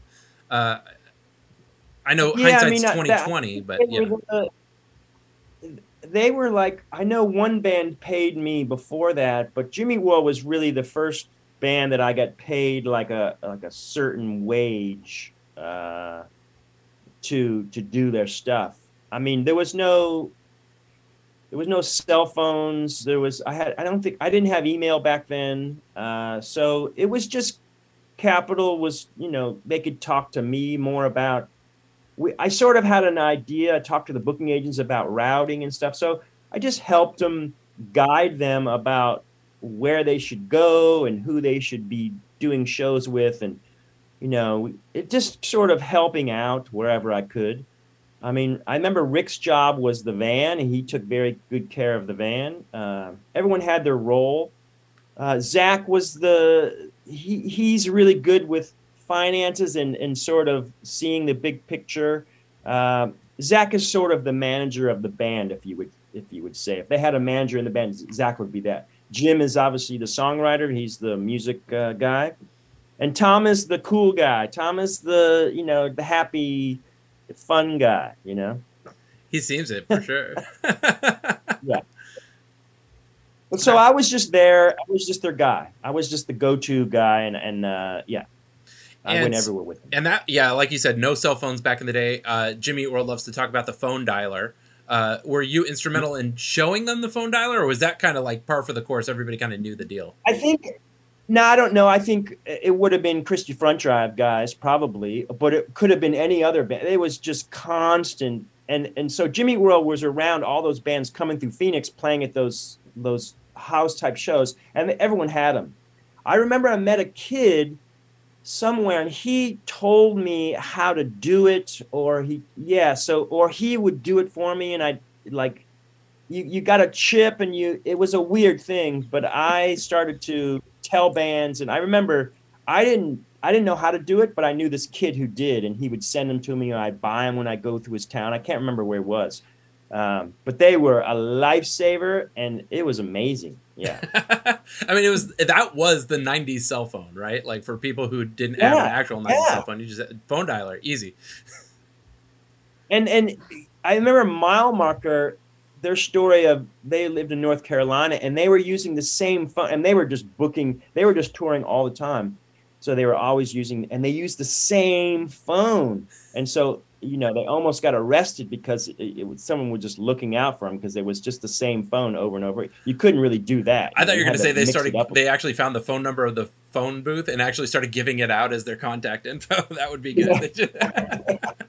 they probably did that too, but uh, yeah, I mean, you just think back on how how hard it was to book tours by a phone, like catching someone when they're at home, and and then you just go, yeah, I'll do a show for you, and then click, and then you show up two months later and hope that they're still doing the show. You know? Yeah, I, I, So- I w- there was a show that we played somewhere out in somewhere, and yeah, it was right when people were starting to get cell phones, right when you would sort of market your band on the internet, and yeah, you show up to the, we showed up to a venue, and they were like, we didn't know you were coming.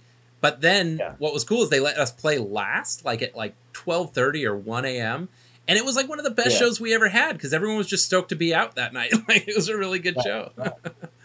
um, and you, you never know. That's that's how nowadays you don't get surprised as much anymore. That those kind of things. But back then, when you're booking your own tour, everything was a surprise. You know, some of those kids you stayed with were, you know, you're still friends with them now. Uh, others were like a whole horrible nightmare, and you know, you say, "Oh, we're gonna get something to eat," and then you never go back because you just knew that the show was just gonna be so bad, and you know, so you just sort of, okay, we'll skip that one. That didn't happen too often. Uh, yeah, you lie and say you're gonna go get some food and never come back. So your era with the band sort of encapsulates sort of like static prevails clarity era, right? That's like the the the exactly the beginnings of what on paper should have been super exciting in that they were on Capitol and all that stuff.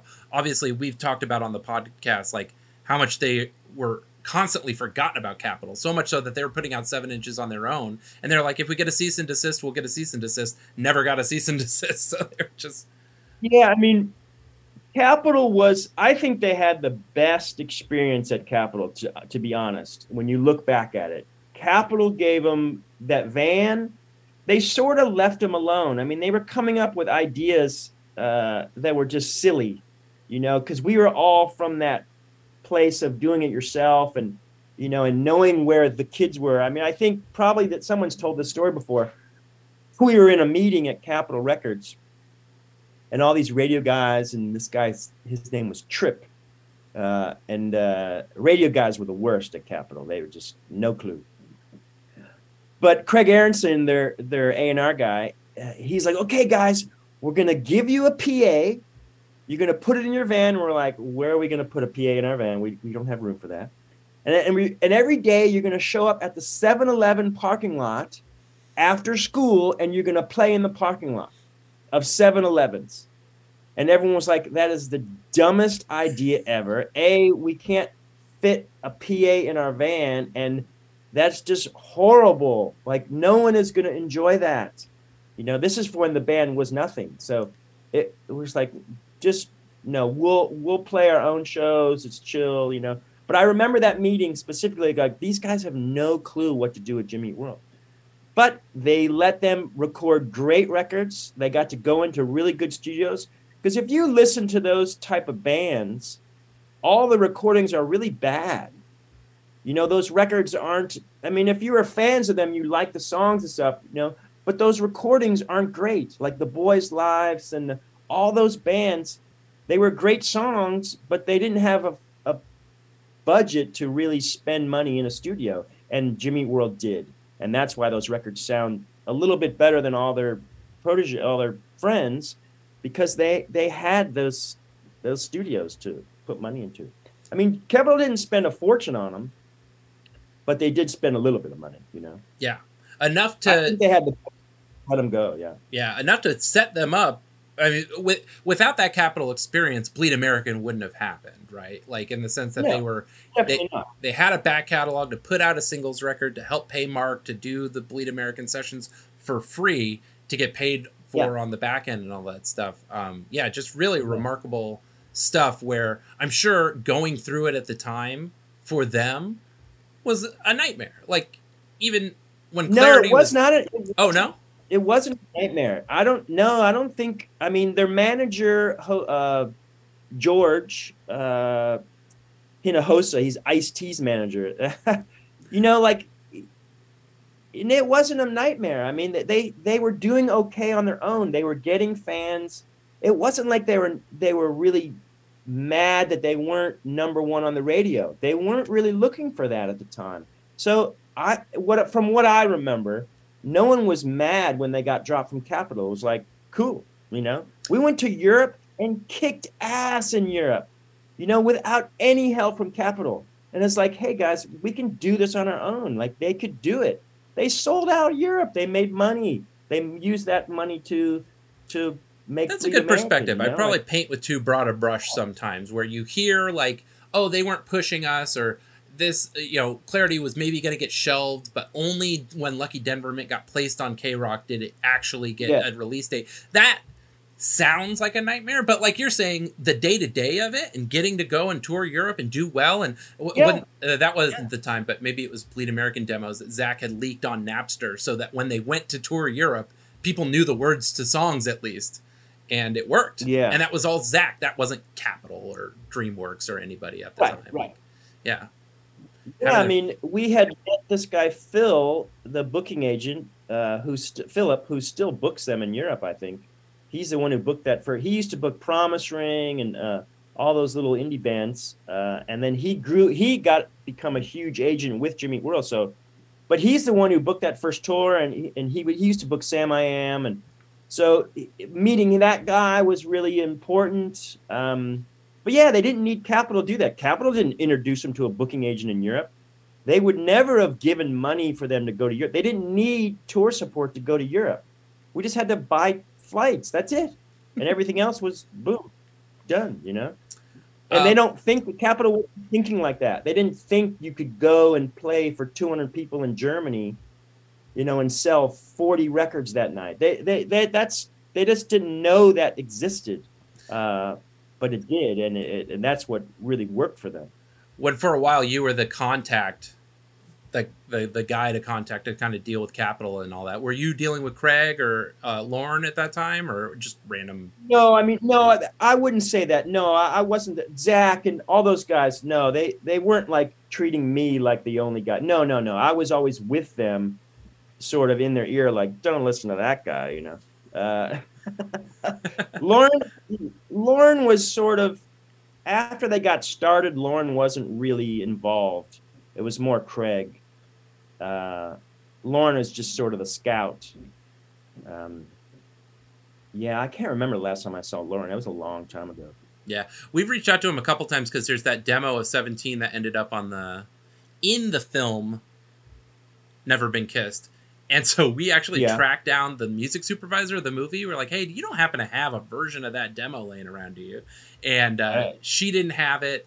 We got in touch with Loren. He was like, yeah, I'll look for it. But, like, you know, who knows what he's got going on. but he, he responded Yeah. at least. But yeah. Oh, that's cool. He's a good guy. He's a really good guy. Yeah. The fact that he responded at all, yeah. Whether he could have just ignored us all altogether. So yeah.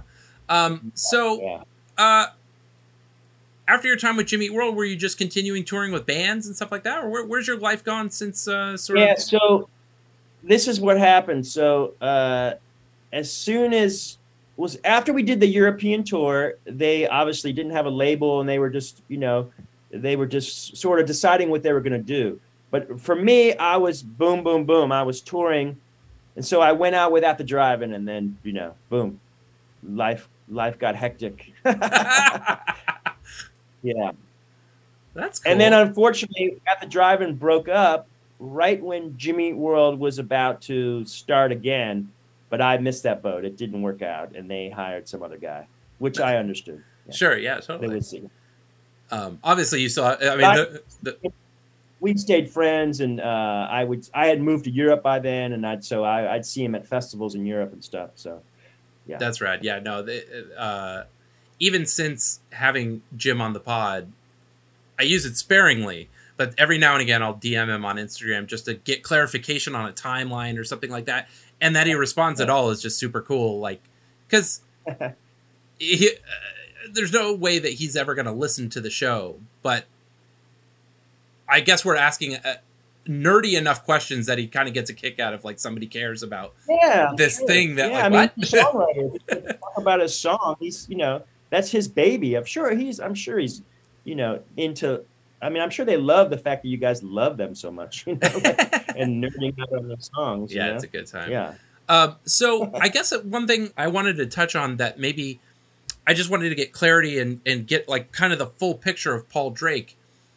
How'd you end up with Christie Front Drive out in Colorado? Like, what was your sort of route into Yes, being that guy that was touring with bands?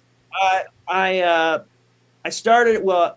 I, I you know I was older by then. I was working in Beaver Creek. I was a ski. I was a ski bum, and I met this guy Aaron, who was a musician, and we both and my friend Mark. Uh, that's a whole nother story. But we were three guys who were into music, and we were ski bums, and we decided let's get out of this mountain town, and we moved to Boulder, Colorado.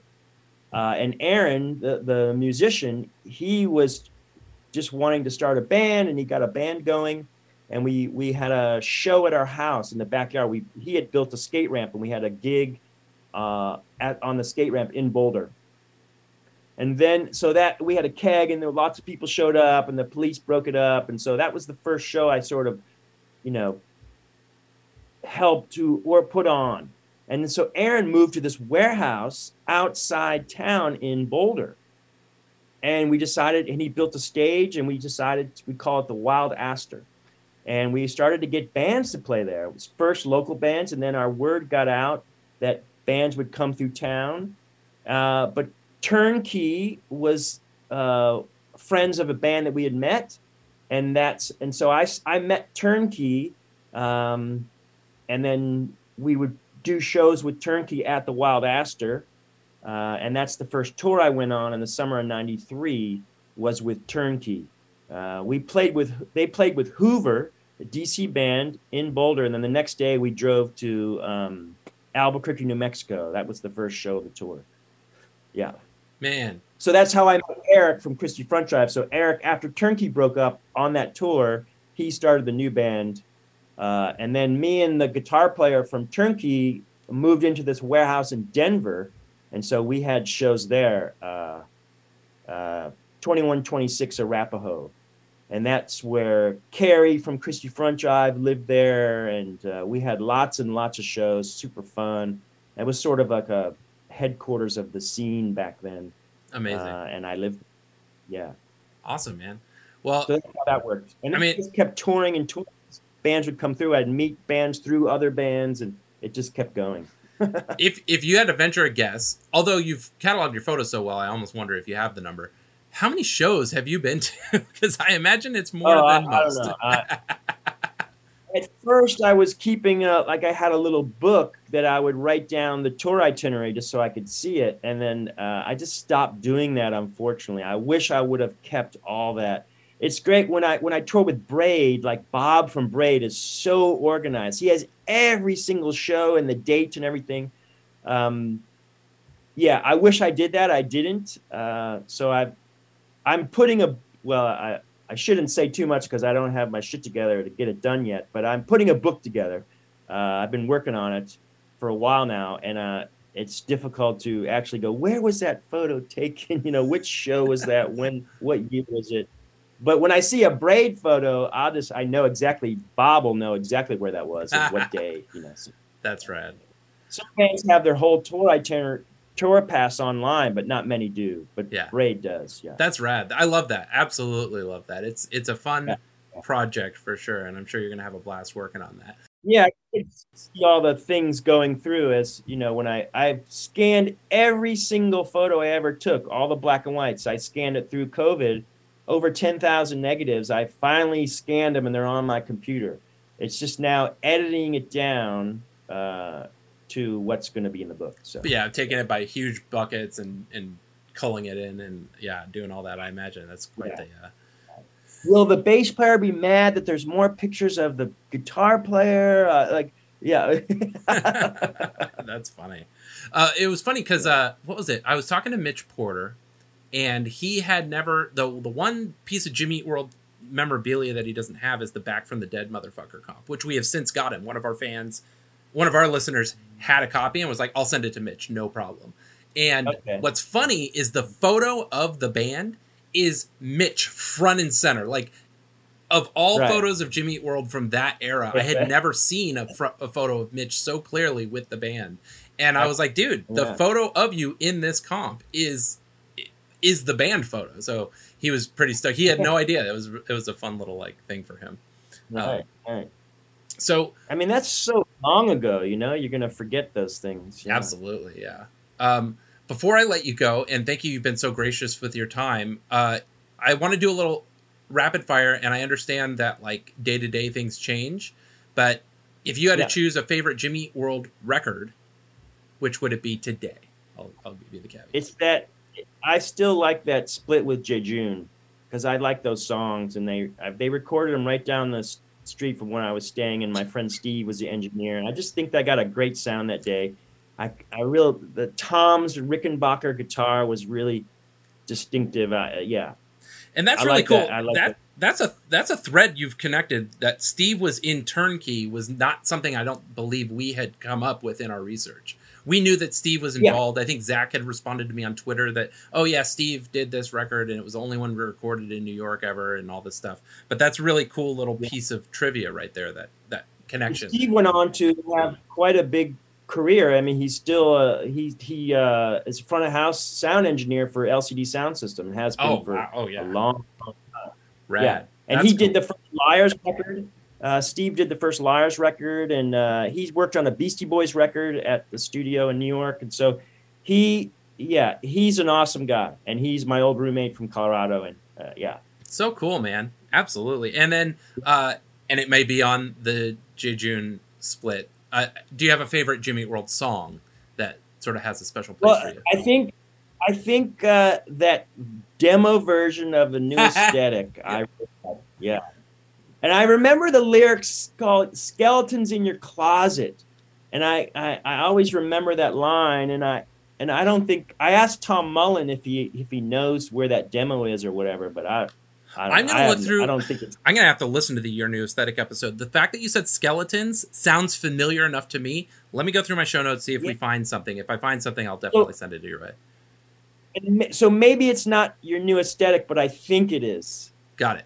Because he changed the, all the lyrics and I probably changed the new song title and stuff. But skeletons sounds, you know that. I'm that sure there's a listener that knows that has a more Yeah. encyclopedic catalog than I do at this moment right now. That's yelling at their podcast player, but uh, right. we'll we'll get it figured out. That would be really cool to, if we ended up finding the thing that's been eluding you for so many years. Although you, I'm sure Jim is the type that probably has it somewhere. Yeah, I think I, I think I messaged him one time about it or something. I don't know. I can't remember. Well, Paul, is there anything else? well, I have a question for you. The sweetness that song that's is that was that released on Clarity when Clarity first came out? It was going to be. It was re- it was recorded after Clarity had been submitted, Yeah, but it got shelved. And we went in, they went back in and did it. Yeah. Yep, yep. Yeah. And there's a uh, when they did the "Believe in What You Want" uh, video that was about the making of Bleed American. I think uh, uh, either Tom or Jim is in the audience, so- sort of talking to some fans, and like somebody's question was like. Oh, how come the I, li- I like the sweetness demo better than the one that's on the record? And like Jim's Yeah. like, uh, sorry, like And I was, I think I felt the same way because because Zach used to slam the snare on that sweetness live, and I I remember telling him like, when you record that, get that snare, bam. Of course, I didn't listen. You know, who am I to tell him what to do? So, Mark Trombino probably But I was like, "Why are you hitting the snare so hard?" yeah, no, Zach would never listen to me do that. No, no. Uh, but I think that, that I probably would enjoy that demo version better than the real one. But you know, for sure, that's just who you are when you first heard the song. exactly. It's like And- reading the book. You like the book before you like the movie. You know what I mean? Totally. um, is there anything else that you can think of that I didn't ask you that you're like, how did this dude not ask me about this? No, no, no, no. Uh, just those. I think uh, I've been uh, I've been lucky enough to once I digitized all the. I've sold a few of those Static Prevails covers, and it's. I think it's because and it comes from this first one guy did it. He saw that Jimmy World has um, a picture of the Static Prevails vinyl cover. They have it up in their studio and someone looked at it and and then did the research and found me and said hey can i buy a print of your static prevails picture and i was like sure and so i i sorted it all out i think he lives in omaha or somewhere in nebraska really nice guy and so then i got an idea so then i put it on Instagram, and I have sold about twenty of them. Which that's cool. so cool. I, Yeah. I I'm pretty sure I can think of at least one listener that we have that for sure owns a copy. Yeah, I have to. At first, when I I was doing it, like I, I was asking where they lived, and I'd find a studio, a photography studio near their house.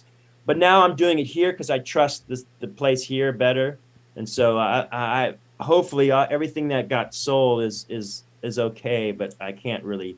Uh, I, don't- I don't know if the quality was good. You didn't hear anybody yelling at you like, "Hey, what the hell is this?"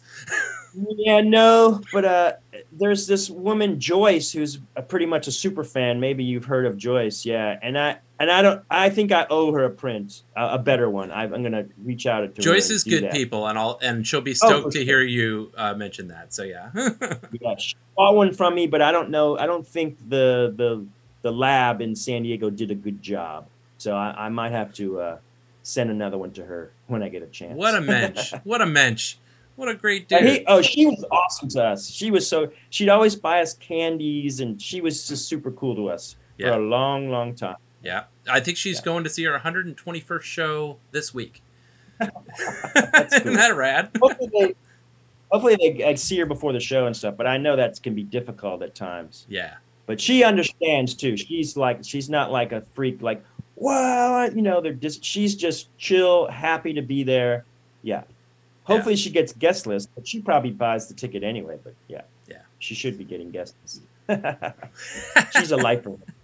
dude. Shout out Paul, to Joyce. Thank you so much, man. This was so fun. Like Yeah, yeah. really a lot of fun. You've Yeah. connected so many threads and dots and stuff, and uh, and I wish you nothing but the Cool. best. Yeah, thanks, man. And uh, look for the book sometime when I get it done. It'll be out there. Stoked.